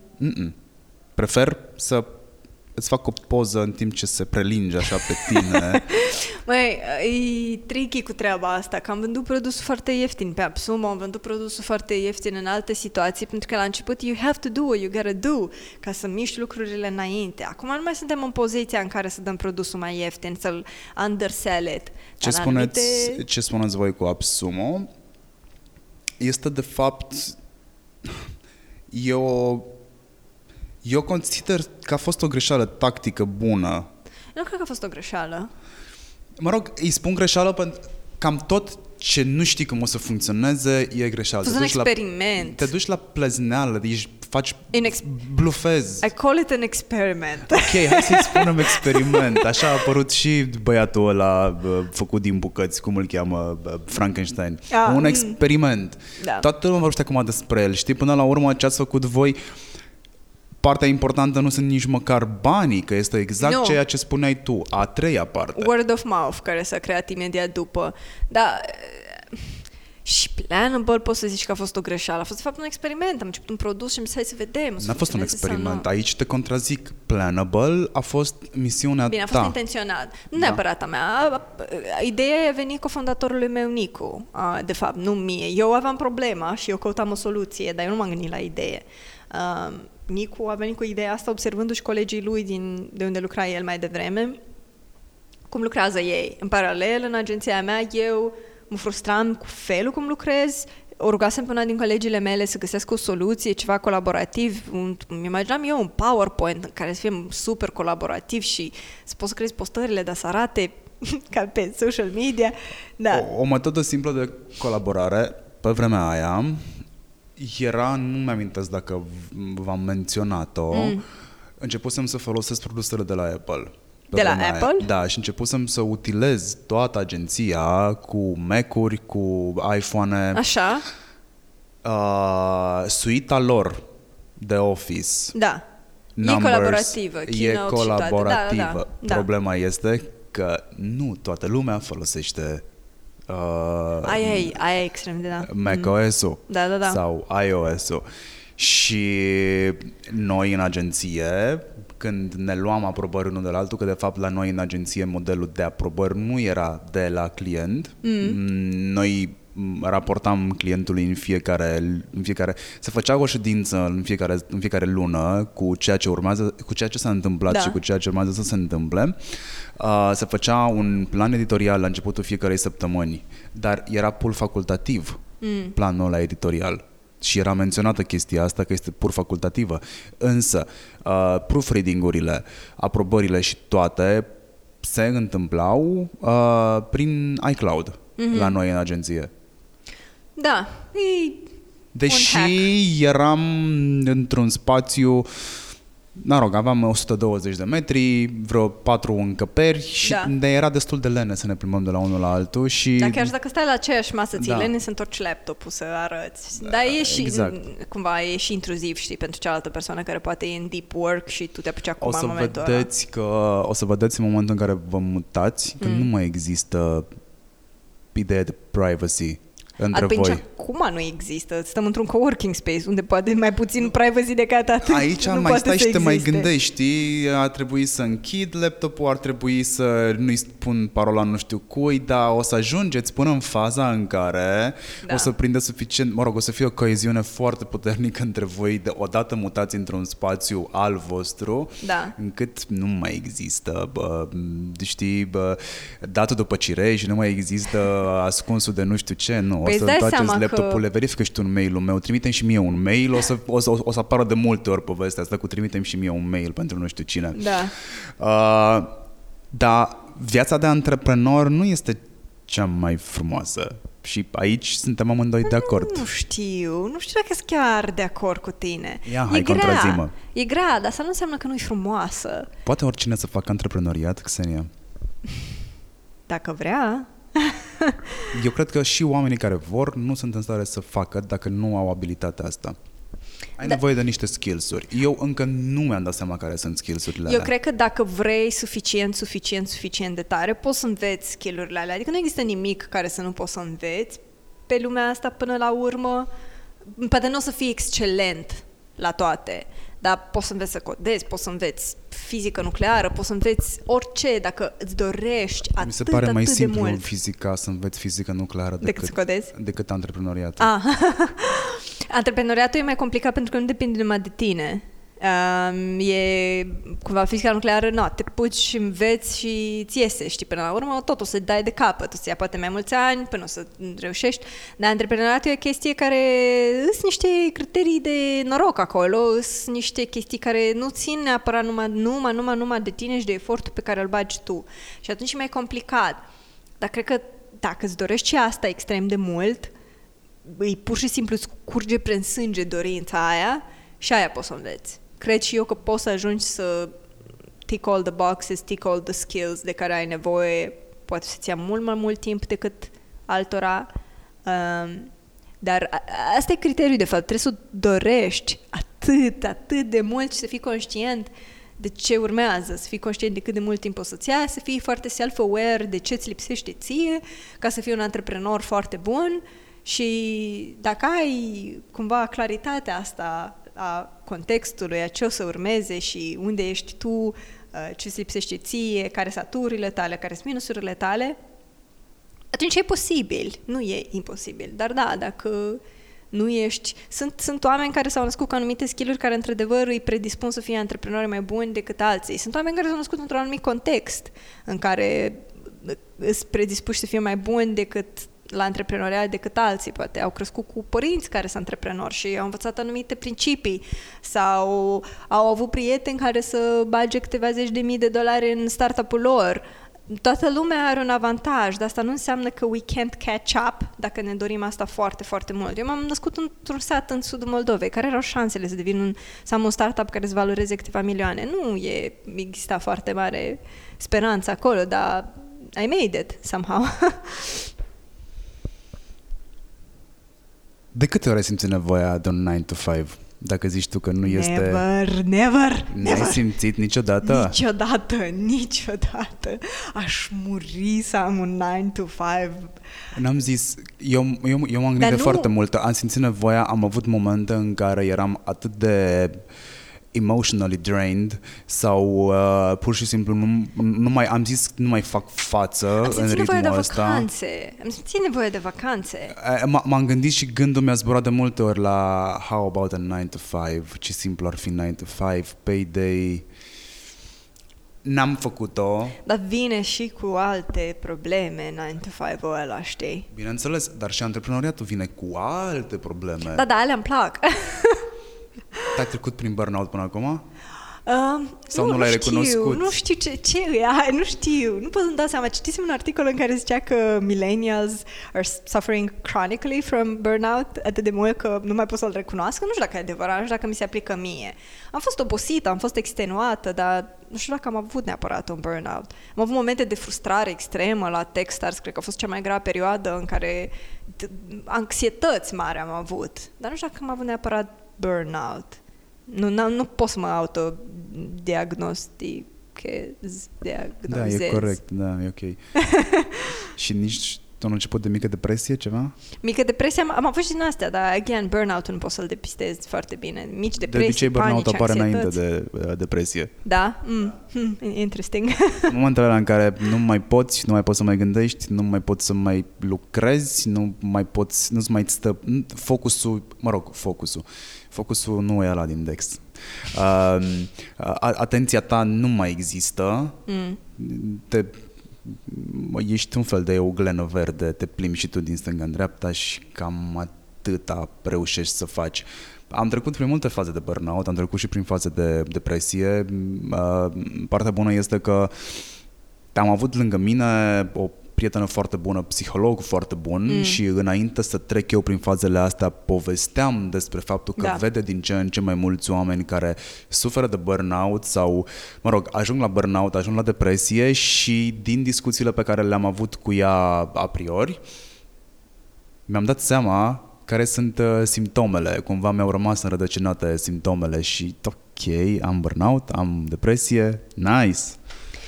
Eu cred că am trecut prin perioade grave de anxietate foarte accentuată uh, în perioada Techstars, pentru că mă, mi s-a activat extrem de tare sindromul impostorului.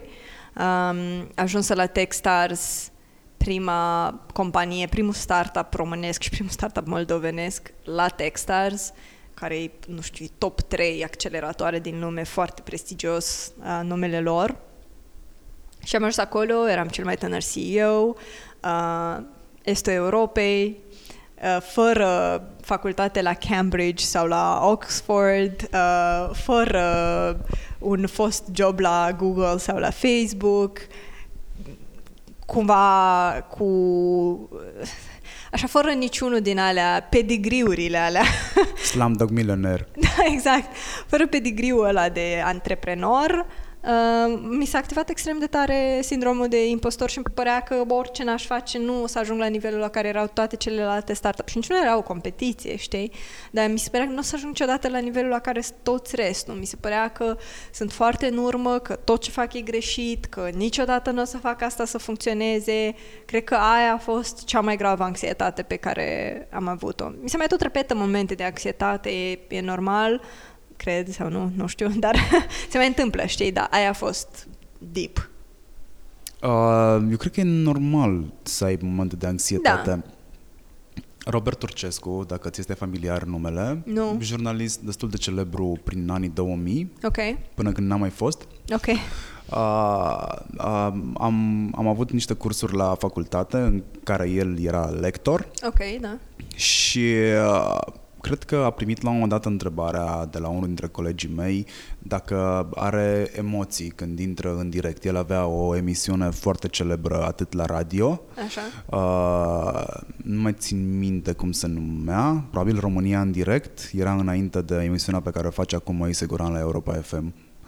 Și mm, avea una și la TV și l-a întrebat dacă are emoții.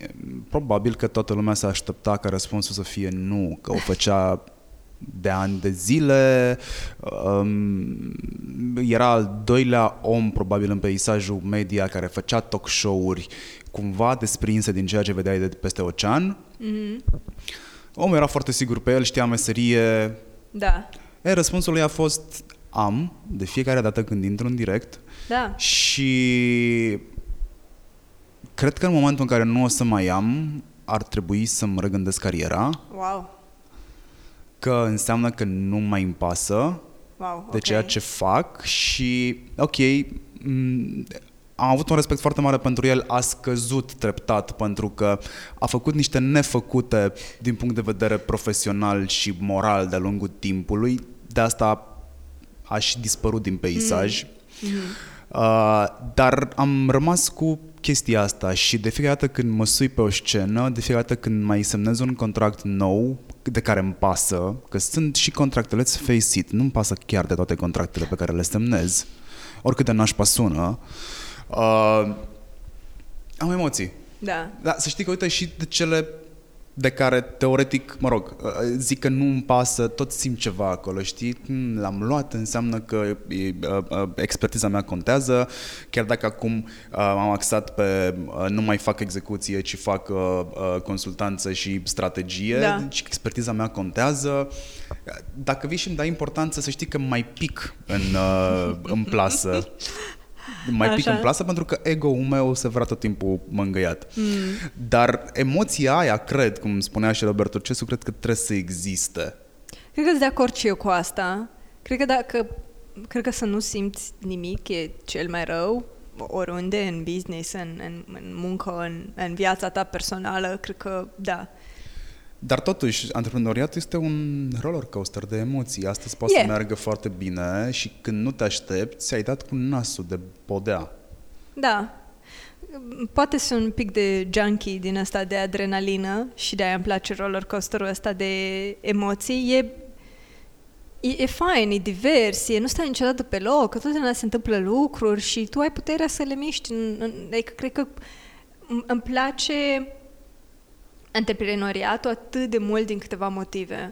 Unul la mână că pentru mine, oamenii cu care lucrez și cultura companiei pe care o construim e unul dintre lucrurile cele mai importante în antreprenoriat, în business și unul dintre motivele pentru care construiesc o companie.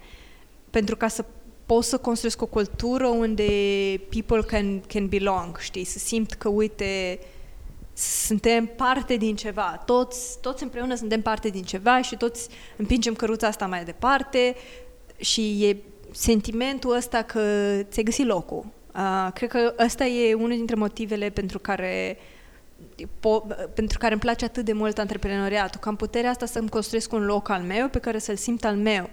Pentru că e foarte greu, dacă te duci să te angajezi undeva, locul ăla e construit și nu mai ai chiar atât de multă putere. Trebuie ai să te adaptezi. Trebuie să te adaptezi, poate reușești să dai peste un loc care să fie foarte flexibil și să mai poți să mai schimbi lucruri, dar niciodată nu o să poți să-l reconstruiești de la zero sau să-l faci să fie a tău așa cum tu ți-ai dorit.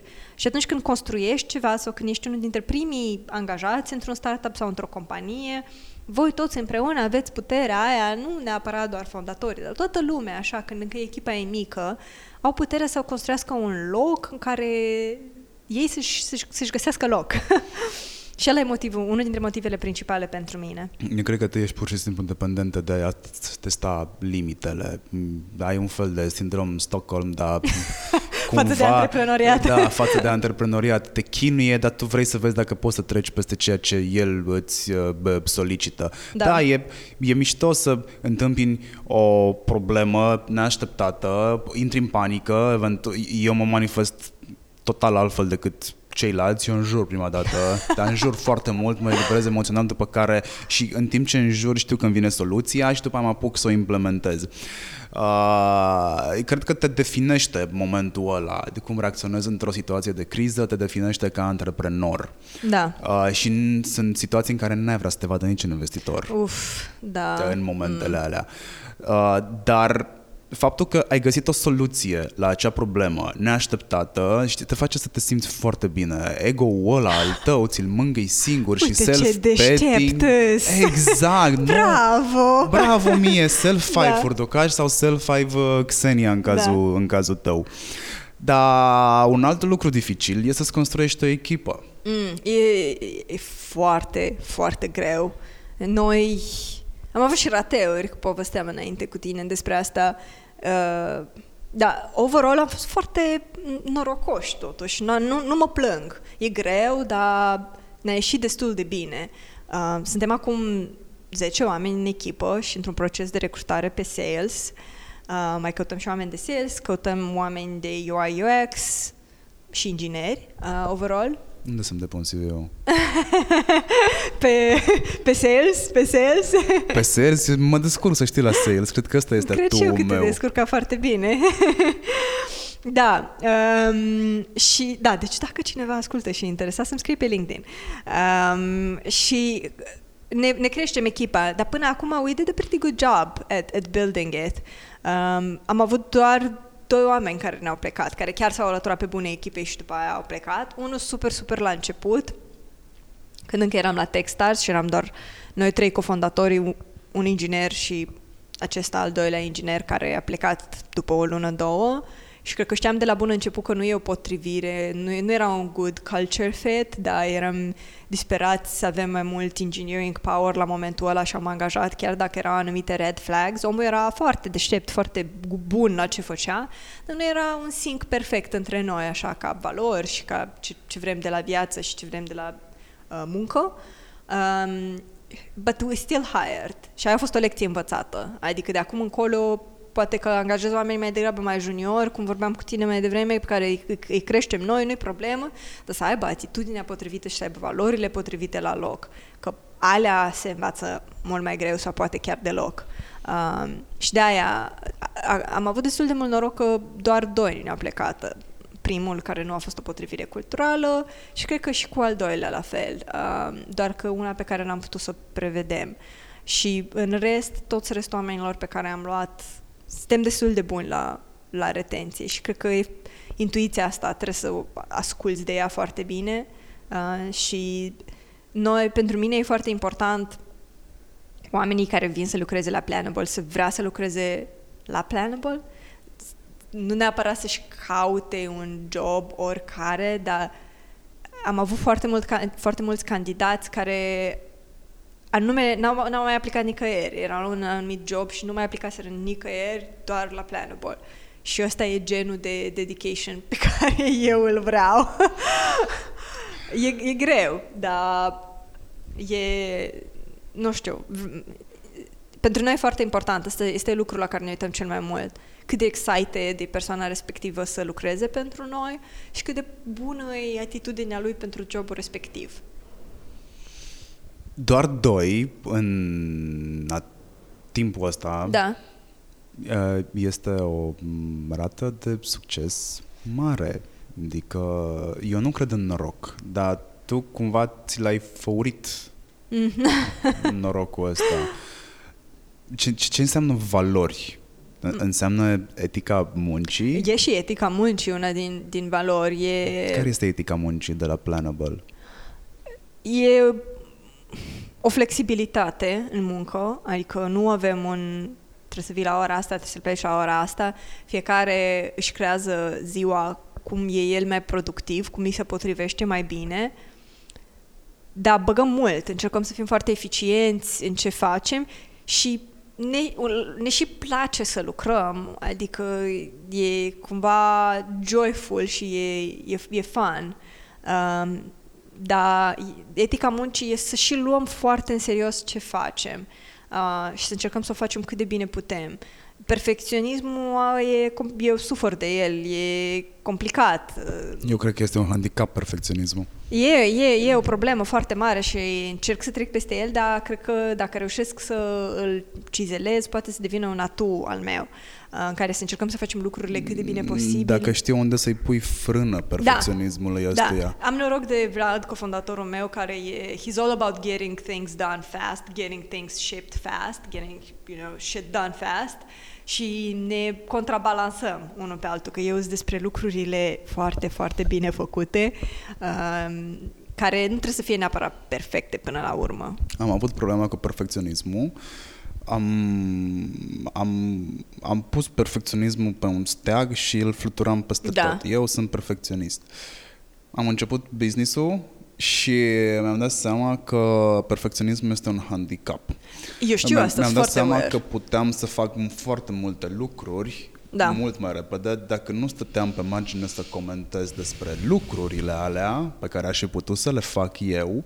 Uh, mi-am dat seama că aș putea să mă numesc perfecționist într-o singură situație și aia ar fi să încep să fac lucru pe care să-l perfecționez, ca Da. să pot să spun că sunt perfecționist pentru că lucrez la ceva să-l perfecționez. Dar până atunci, statul pe margine, datul din gură, ceea ce probabil este spor național și la voi peste prut, cum este și la noi. Mm. Este? Un pic, da. Mm. Suntem one of a kind până la urmă. Da, la noi treaba asta cu managing uh, people, știi, uh, unul uh, sapă ceva și ceilalți îi dau sfaturi. Da, dar vezi asta și pe drum în București, sunt fer convins că ai văzut de foarte multe ori. Managerii e în jur. Exact. Da, ai putea spune că acea groapă pe care ăla o sapă și ceilalți stau pe lângă este postarea Revenind la Da, revenind la analogie, Planable, da, da. Așa. Ai, cred că ar putea fi un tool foarte bun de colaborare și pentru cei care sapă grop, pun stâlpi, uh, a, a, plombează terenurile. Da. Cred că ar fi foarte bun. Uh, Xenia, discuție e foarte bună și aș putea să o mai alungesc încă o oră și 40 de minute. Și eu, să știi. Uh, dar deja mie îmi tremură mâna de Și la eu vreau cât la îmi baie. vibrează. Da, tu vrei la baie, ok. Uh, vreau să-mi spui, nu știu, care sunt planurile voastre de aici încolo? Da.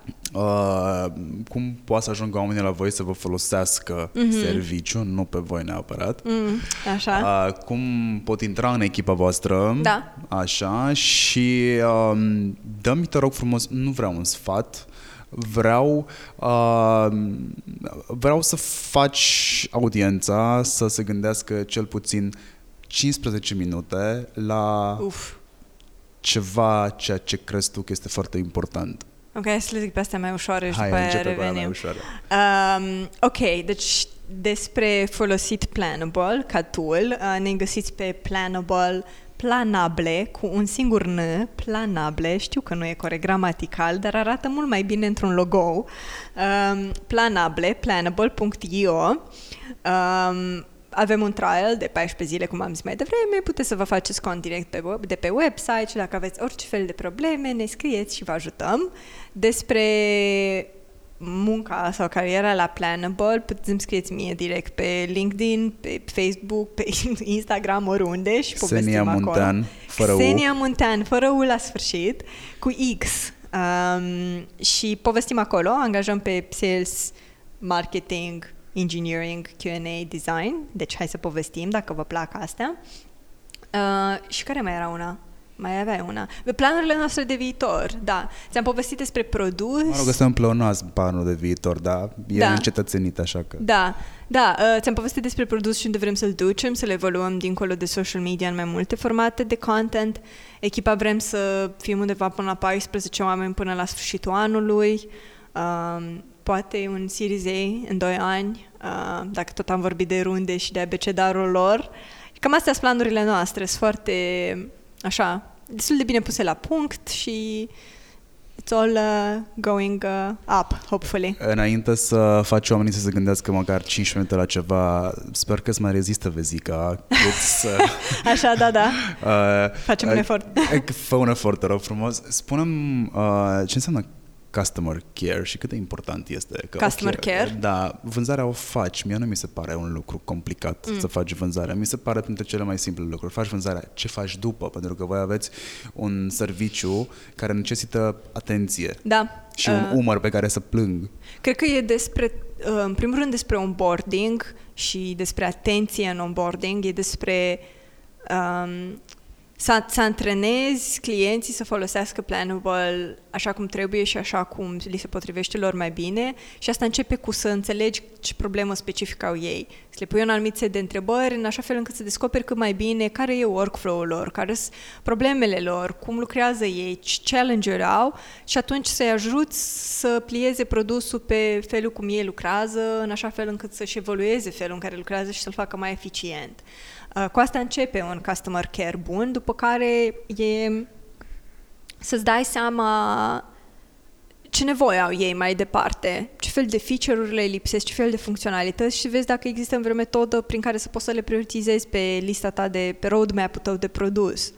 Uh, cred că asta e foarte, e, e foarte important, să-ți dai seama de ce au nevoie și să fii acolo întotdeauna să găsești soluții pentru ei. Um, și nu doar într-un fel reactiv, dar și într-un fel proactiv. Să-ți urmărești customerii tăi, să-ți uiți la datele tale, să-ți dai seama unde se blochează oamenii, uh, să te uiți în analytics-ul tău și să-ți dai seama unde, unde au oamenii cele mai multe issues. Poate e o problemă de UI, poate e o problemă de features, ce cumva constrângeri pot să aibă userii tăi încât produsul să nu-și îndeplinească misiunea misiunea lui. Uh, asta, e, nu, nu e customer care, nu cred că e doar o chestie reactivă, cred că ar trebui foarte mult să fie o chestie proactivă, în care tu să reach out to your customers și să vezi cu ce mai poți să mai ajuți, ce lucruri poți să îmbunătățești. Eu cred că customer care-ul se împarte în două, customer care și customer I don't care. that simple. Da, da, da, să știi. Uh, da, la noi e customer very, very much care. Great. Uh, bine, dacă e dificil să faci oamenii să se gândească la ceva 15 minute după ce închid uh, podcastul mm. sau după ce se termine podcastul, mai bine zis, uh, dă-le o provocare atunci. Să le dau o provocare? Ce fel de audiență ai? Uh, este cea mai bună audiență la care poți ajunge. Sunt oameni care vor să fie antreprenori. Sunt oameni care sunt antreprenori, sunt oameni de marketing, uh, sunt uh, pe bună, chiar cea mai bună audiență la care poți ajunge. Sunt mm-hmm. cei mai deștepți oameni pe care poți să oh, întâlnești. Ce drăguț, ok, bun. Păi le-aș, le-aș da o provocare să își observe foarte bine. Eu sunt foarte pasionată de felul cum oamenii lucrează și organ, organization stuff, sunt așa un geek din ăsta organizațional. Um, și le-aș da o provocare să, chiar dacă îs antreprenor deja, să se observe pe sine însă și foarte bine cum muncesc ei, ce fac ei la muncă și să încerce să depisteze probleme. Probleme fie pe care, pe care le are organizația în care lucrează, fie probleme pe care le au ei zi de zi în munca lor. Uh, um, și să, să depisteze problemele astea și să se gândească cum ar putea să le soluționeze. Poate se naște un startup din asta, poate se naște un produs din asta, poate se naște o soluție mai simplă care nu trebuie să fie rezolvată neapărat prin tehnologie. Dar cred că being very self-aware și așa să te observi pe tine, să-ți observi problemele tale, problemele pe care le are compania în care lucrezi și să-ți dai seama cum ar putea ele oare să fie rezolvate, poate să ducă întotdeauna la ceva interesant. Și cred că cumva de acolo a pornit și povestea mea, de aia și aș, aș provoca oamenii să se gândească la lucrurile astea, pentru că cele mai bune companii încep de, din, dintr-o problemă personală pe care o are cineva uh, sau cumva de, trebuie să existe un, o potrivire între fondator și problema pe care o, o rezolvă. Și asta ar fi cumva provocarea mea, să facă un audit uh, personal și profesional și să vadă dacă există ceva acolo de rezolvat. Xenia, îți mulțumesc foarte mult. Mulțumesc și eu. Uh, mă bucur că ai rezistat până acum. da. Uh, vouă vă mulțumesc că ați stat cu noi până acum, o oră și 49 de minute deja. O să fie cel mai lung foarte interviu impresiv. pe care l-ai dat. să știi că e adevărat. Chiar Știu. îi. Uh, vă mulțumesc foarte mult uh, că ați stat lângă noi. Urmează, bineînțeles, un alt uh, Hurduchest, joia viitoare uh, cu siguranță. Până atunci, subscribe peste tot pe unde se poate subscribe, dați mai departe, dați taguri, uh, scrieți Xeniei dacă aveți întrebări, scrieți mie dacă aveți întrebări, dacă aveți propuneri pentru alți invitați, tot așa, dați de mine cu siguranță peste tot, Instagram, Instagram Stories, Facebook, uh, primesc laude, sunt cele care mă mențin în viață. Uh, Ce ai pescuit un pic după complimente acum. Da, tot timpul fac asta, că eu ok dacă eu nu mă laud, uh, când n-am eu timp să mă laud, dar trebuie să mă laud de altcineva. Corect. Ca să existe un uh, laud O de flow. continuitate. Exact, o continuitate. Bine, mersi, salut, ne auzim, pa!